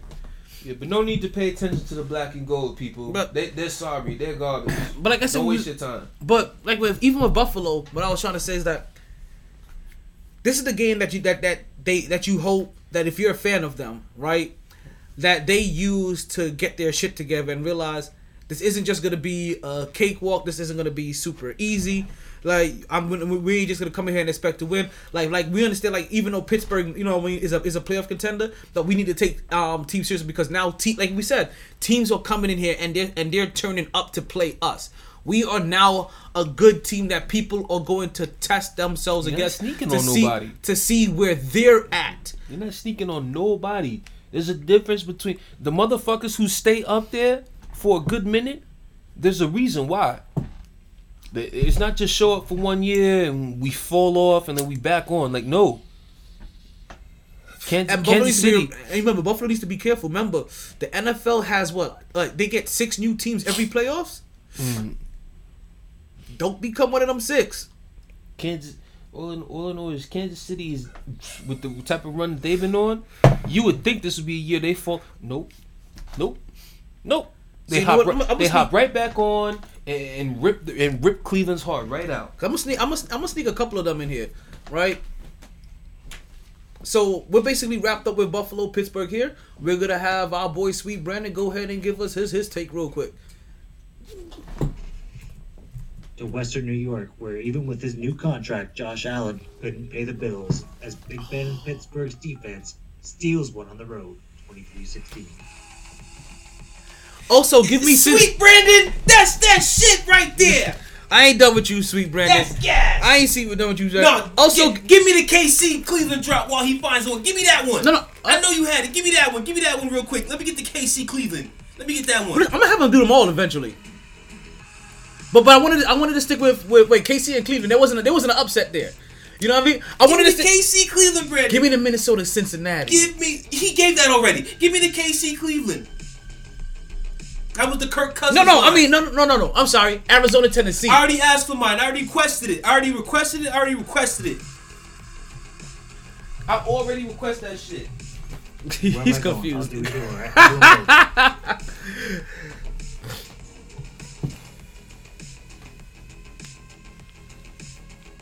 ahead, bro. So go ahead and give him the. Because I'm gonna have listen. I'm gonna have him do them all. I am gonna have him do them all. I like what he's doing there.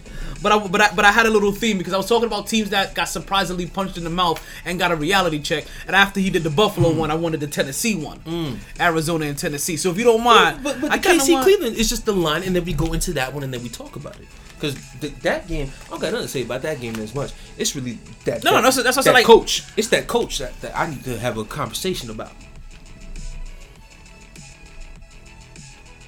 You're confusing him again. Go ahead and drop Cleveland. B, you there? Yeah, I'm here. Whenever you're ready with that Cleveland, Kansas City one. All right. Arrowhead Field, a clash of two Super Bowl contenders, as Cleveland almost shocked the world against Patrick Mahomes and the Kansas City Chiefs. But KC turned it on in the fourth quarter, and the Browns' defense lived up to their name by staying their mattresses after they shit the bed. Chiefs 33, Browns 20. That's literally the game. At the end, Cleveland gonna do Cleveland shit, and KC does KC shit. It's beautiful the way that game played out. And what do you have for the Tennessee Titans that managed to get humbled as well? To the Volunteers deep, Tennessee looked like they were donating their time, getting crushed by Arizona. In his pregame speech, Kyler Sunshine Murray told his team to remember the Titans aren't very good. And they beat the Hayden Panettiere off the defense. Arizona 38, Indianapolis 13. V, you didn't catch the first thing. The first thing, because you don't pay attention to college football like that. To the Volunteers team. Tennessee Volunteers. Yo. Listen. Oh, my God. Listen, man. Brandon, you got to come on every week and do this shit. So... The Volunteer State Tennessee local donating their time, getting crushed. Oh, crushed. Man. Sweet Brandon, I love what you did there. If you do this all the time? This is the first time I tried it. I got... this is gas. This is fire. I did a couple off the dome the other night when I was talking to you, and I just figured I would do every game. Well, I'm going to let you know, Brandon. If you do these... We need this every week. I guarantee you'll have a spot on my podcast every week. Every week.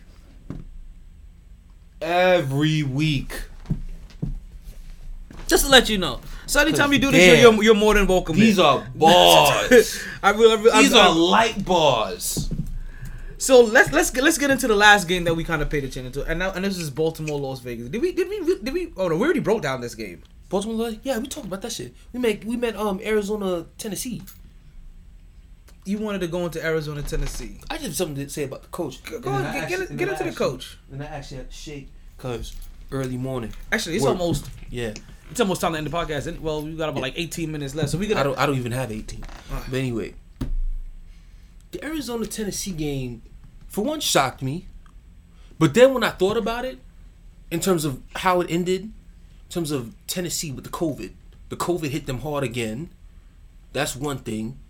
Arizona, they didn't get hit with it at all. Then before that, you got players who didn't really practice like that.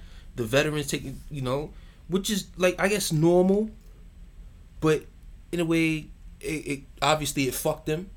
It fucked them heavy. You just didn't expect them to get bitch slapped like that.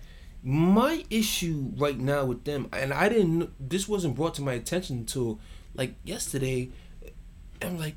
Mike Vrabel opening his mouth about Julio in terms of a 15-yard penalty that Julio got for being an aggressive wide receiver blocking for his running back.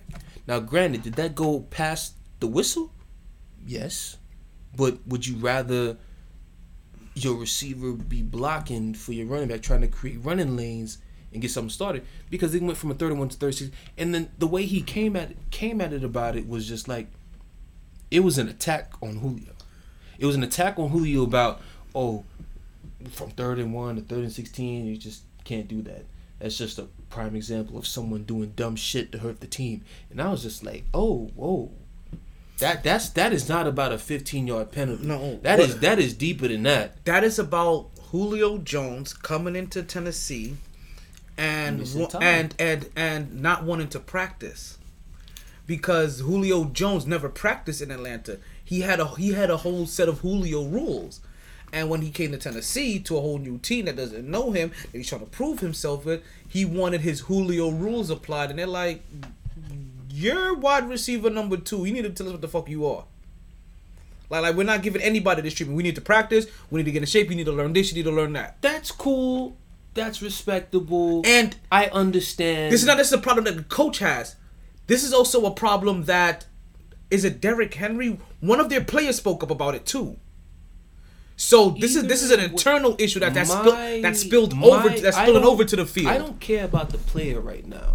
I'm laser focused on Vrabel. Laser focused. My issue with Vrabel, you attack Julio as if he's the only one who caused any type of issues yesterday. Your running back didn't have his best day. Your quarterback didn't have his best day. Hell, you had one offensive lineman who got his ass whooped. Let 5 sacks up alone. Let a safety come around and knock him on his ass. I didn't hear you say anything negative about him. But you attack Julio for one 15-yard penalty. Like I said, at the same time, be a day like that, you have no right to be attacking players. Because at the end of the day, you know me and how I am with this. A coach a head coach, what's your sample? You hear me say this all the time. All right, you're a defensive coach. I expect your defense to be good. You're offensive coach. Your offensive coordinator that became a head coach. I expect your damn offense to be good. I've said this many times, so this is not new. Mm-hmm. So you want to be bad and giving all that attitude and stuff like that. Shut the fuck up and worry about why your defense let up 38 points and Kyler Murray was running zigzags around you all day. Worry about that before you want to come at Julio Jones, an established first ballot Hall of Fame wide receiver, for being aggressive on a running play to create some type of running room for your running back. Like, get the fuck all the way out of here with that. I understand you might be frustrated or whatever, but why not go have that conversation with him? Go have that conversation with him instead of blasting him like that. You want to blast somebody? Blast your offensive line who's letting Tannehill get fucking killed. They were worried about Justin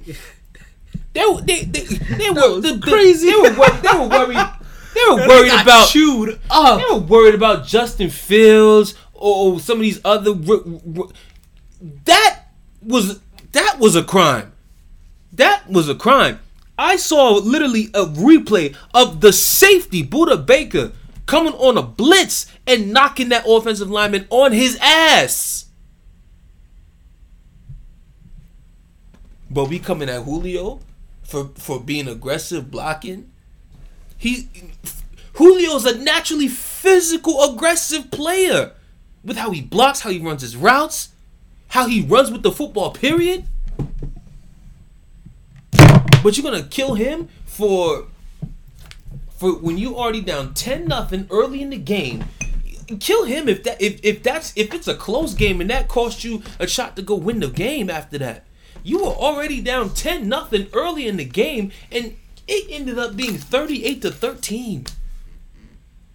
You got your ass whooped. Your defense, you're a defensive coach, you let up 38 points on your home field. Figure that out. Mike Vrabel, motherfucker. Before we lose you, let's see if we could get really quick into tomorrow night's game.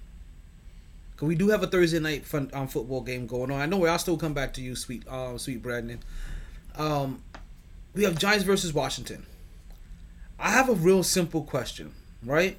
In a weird way, is this an elimination game for them? And you'll have to kind of like know each schedule to understand that.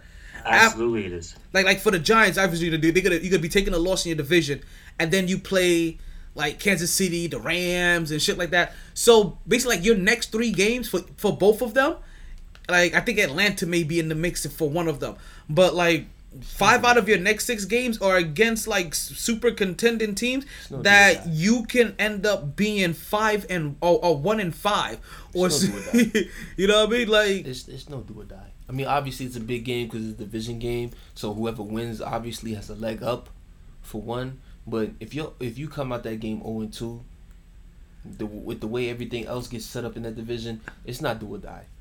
But what if you end up being one and six? But one thing I will say, mainly for the Giants' perspective, Daniel, we need to see better ball security, offensive line. We need to see some better blocking, not just pass protection. We need some running lanes for that Hall of Fame prospect of a running back to do some damage. That too. Cause he can't get loose. He can't get loose without a good line. We need both up. Like this is one of those games. It's gonna make me and like. Then when damn, Daniel's gonna make me want a Heineken. Hey, like Taylor Heineken. Listen, Ryan Fitzpatrick better be careful. That's what I'm saying. I saw Heineken do his thing in that playoff. Show some prospects. Yeah. Like. And even when he came in that game against Tampa Bay, right? Yeah. And even when he came in that game cold the other day against the Chargers, he didn't look like he wasn't comfortable playing the rest of that game. Now he gets a week's worth of practice, well, a short week's worth of practice to prepare for the Giants. And then after that, he's going to have a whole another 10 days because Fitzpatrick's out for at least the next 6 to 8 weeks. Mm-hmm. So. After this game, he's going to have 10 days to prepare for the next opponent. And just based off what I've seen from the kid, I'm kind of Fitz. I think Washington may win this game. Fitz better be careful. And one last note that I'm going to say, that Cam Newton of Washington talk, dead it.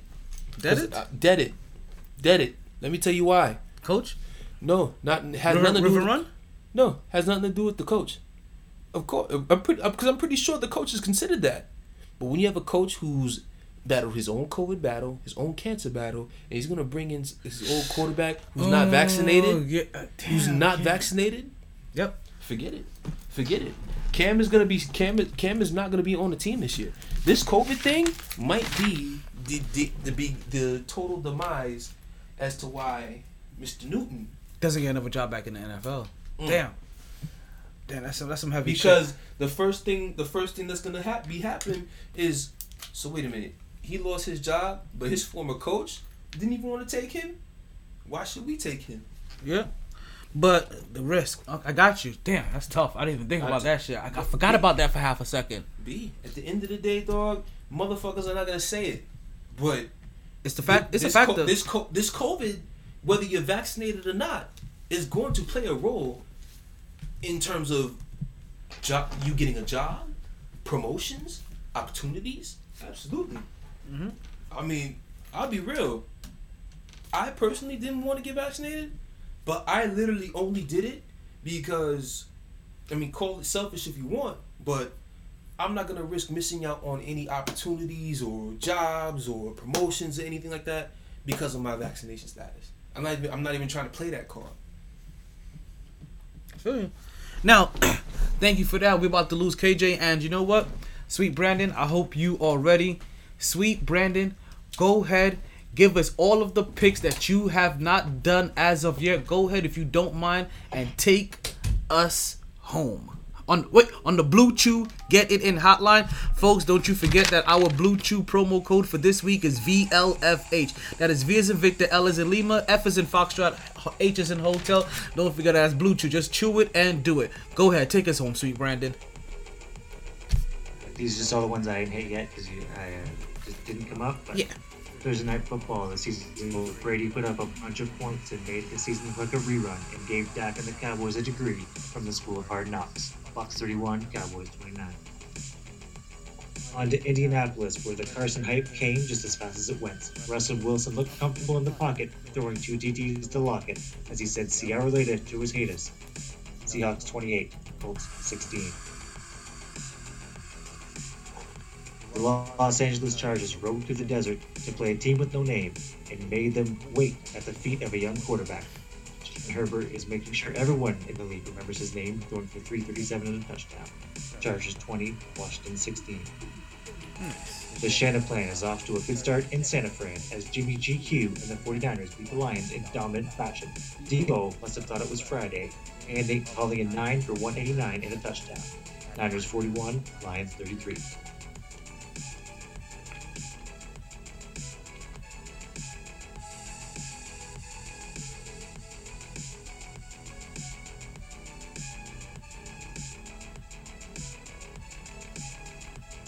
Was that the last one? Oh, looked like we lost him. Ah, damn, that sucked. I was actually enjoying that. Not quite sure what happened there. Nah, cause I think we still had a few more. Like he still had to get to like Philly and Atlanta, and there was Green Bay and New Orleans, and I think there was still Chicago and the Rams. And I do see something in the comments from one of our women said that the Giants never win till week 8. Like you're right. But the Giants can't afford to do that. Like, that's going to be a problem for them, and that's the reason why we're wondering if this Washington game is going to be a must-win for them. Because if you don't win here, and it's kind of the same thing as also for Washington too. If you don't win here, when is your next legit win going to come? There's not a lot of games that you're highly favored in, or just favored in. Period. So when is your next win going to come? Like you're talking about, if they don't win here, like they may beat Atlanta. I think Atlanta's on their schedule, like in the next game or so. But then after that, they're gonna have another 3 hard-fought games. Like I think they get the Cowboys in there, they get the Rams in there somewhere. And somebody else, maybe Kansas City. Like I can't remember, but it's something ridiculous like that. So then where are your next wins gonna come? Say you lose the first game, you lose the second one. So now you talk about being starting off 1-5, and I ain't gonna cut it. Because you already know what they say. Like, by the time you start off 0-2, you have a 33% chance to even make it to the playoffs. If you're talking about starting off 1-5, right, I don't think anybody sees them making a comeback, especially with this offensive line, unless that offensive line all of a sudden magically gets Gorilla Glue and learns how to stick together and make a goddamn wall and get a block. But you know what? That's something that we're going to have some time to think about for next time, or to even think about on another podcast. Don't worry, guys. We will be back Friday at... What time are we going to be back on Friday? At 6 p.m. We'll be back Friday at 6 p.m., folks. Right here again. Don't forget to join us, call in. Like, share, and follow all of our platforms. We're talking about Facebook, Instagram, Twitter, Twitch, YouTube. Like it don't matter. Like we're everywhere. Just go there and look. Spotify, Pandora, Apple Music, iPlay, like all that shit. Be Google. Oh, you know, Google Podcast. I mean, we're there too. Everywhere that you want to be. Can somebody please play my outro so I can stop rambling? Sorry, B. I tried. Honest. All the bandwidth in the world couldn't keep me contained. No lag. Gonna share my talents with Podbean Live. Always knew I'd take the pod there. Just a lot later than a lot of listeners thought. Last of the real gabbers. Well, maybe not the last. Munchkin got good mic skills. New, improved, my T podcaster. Potted down now. Last call for drinks. Bars closing. Sun's out. Heard the casino got a buffet breakfast. Don't want to go far. Wild night. Tired, B. Tired. My T Sports.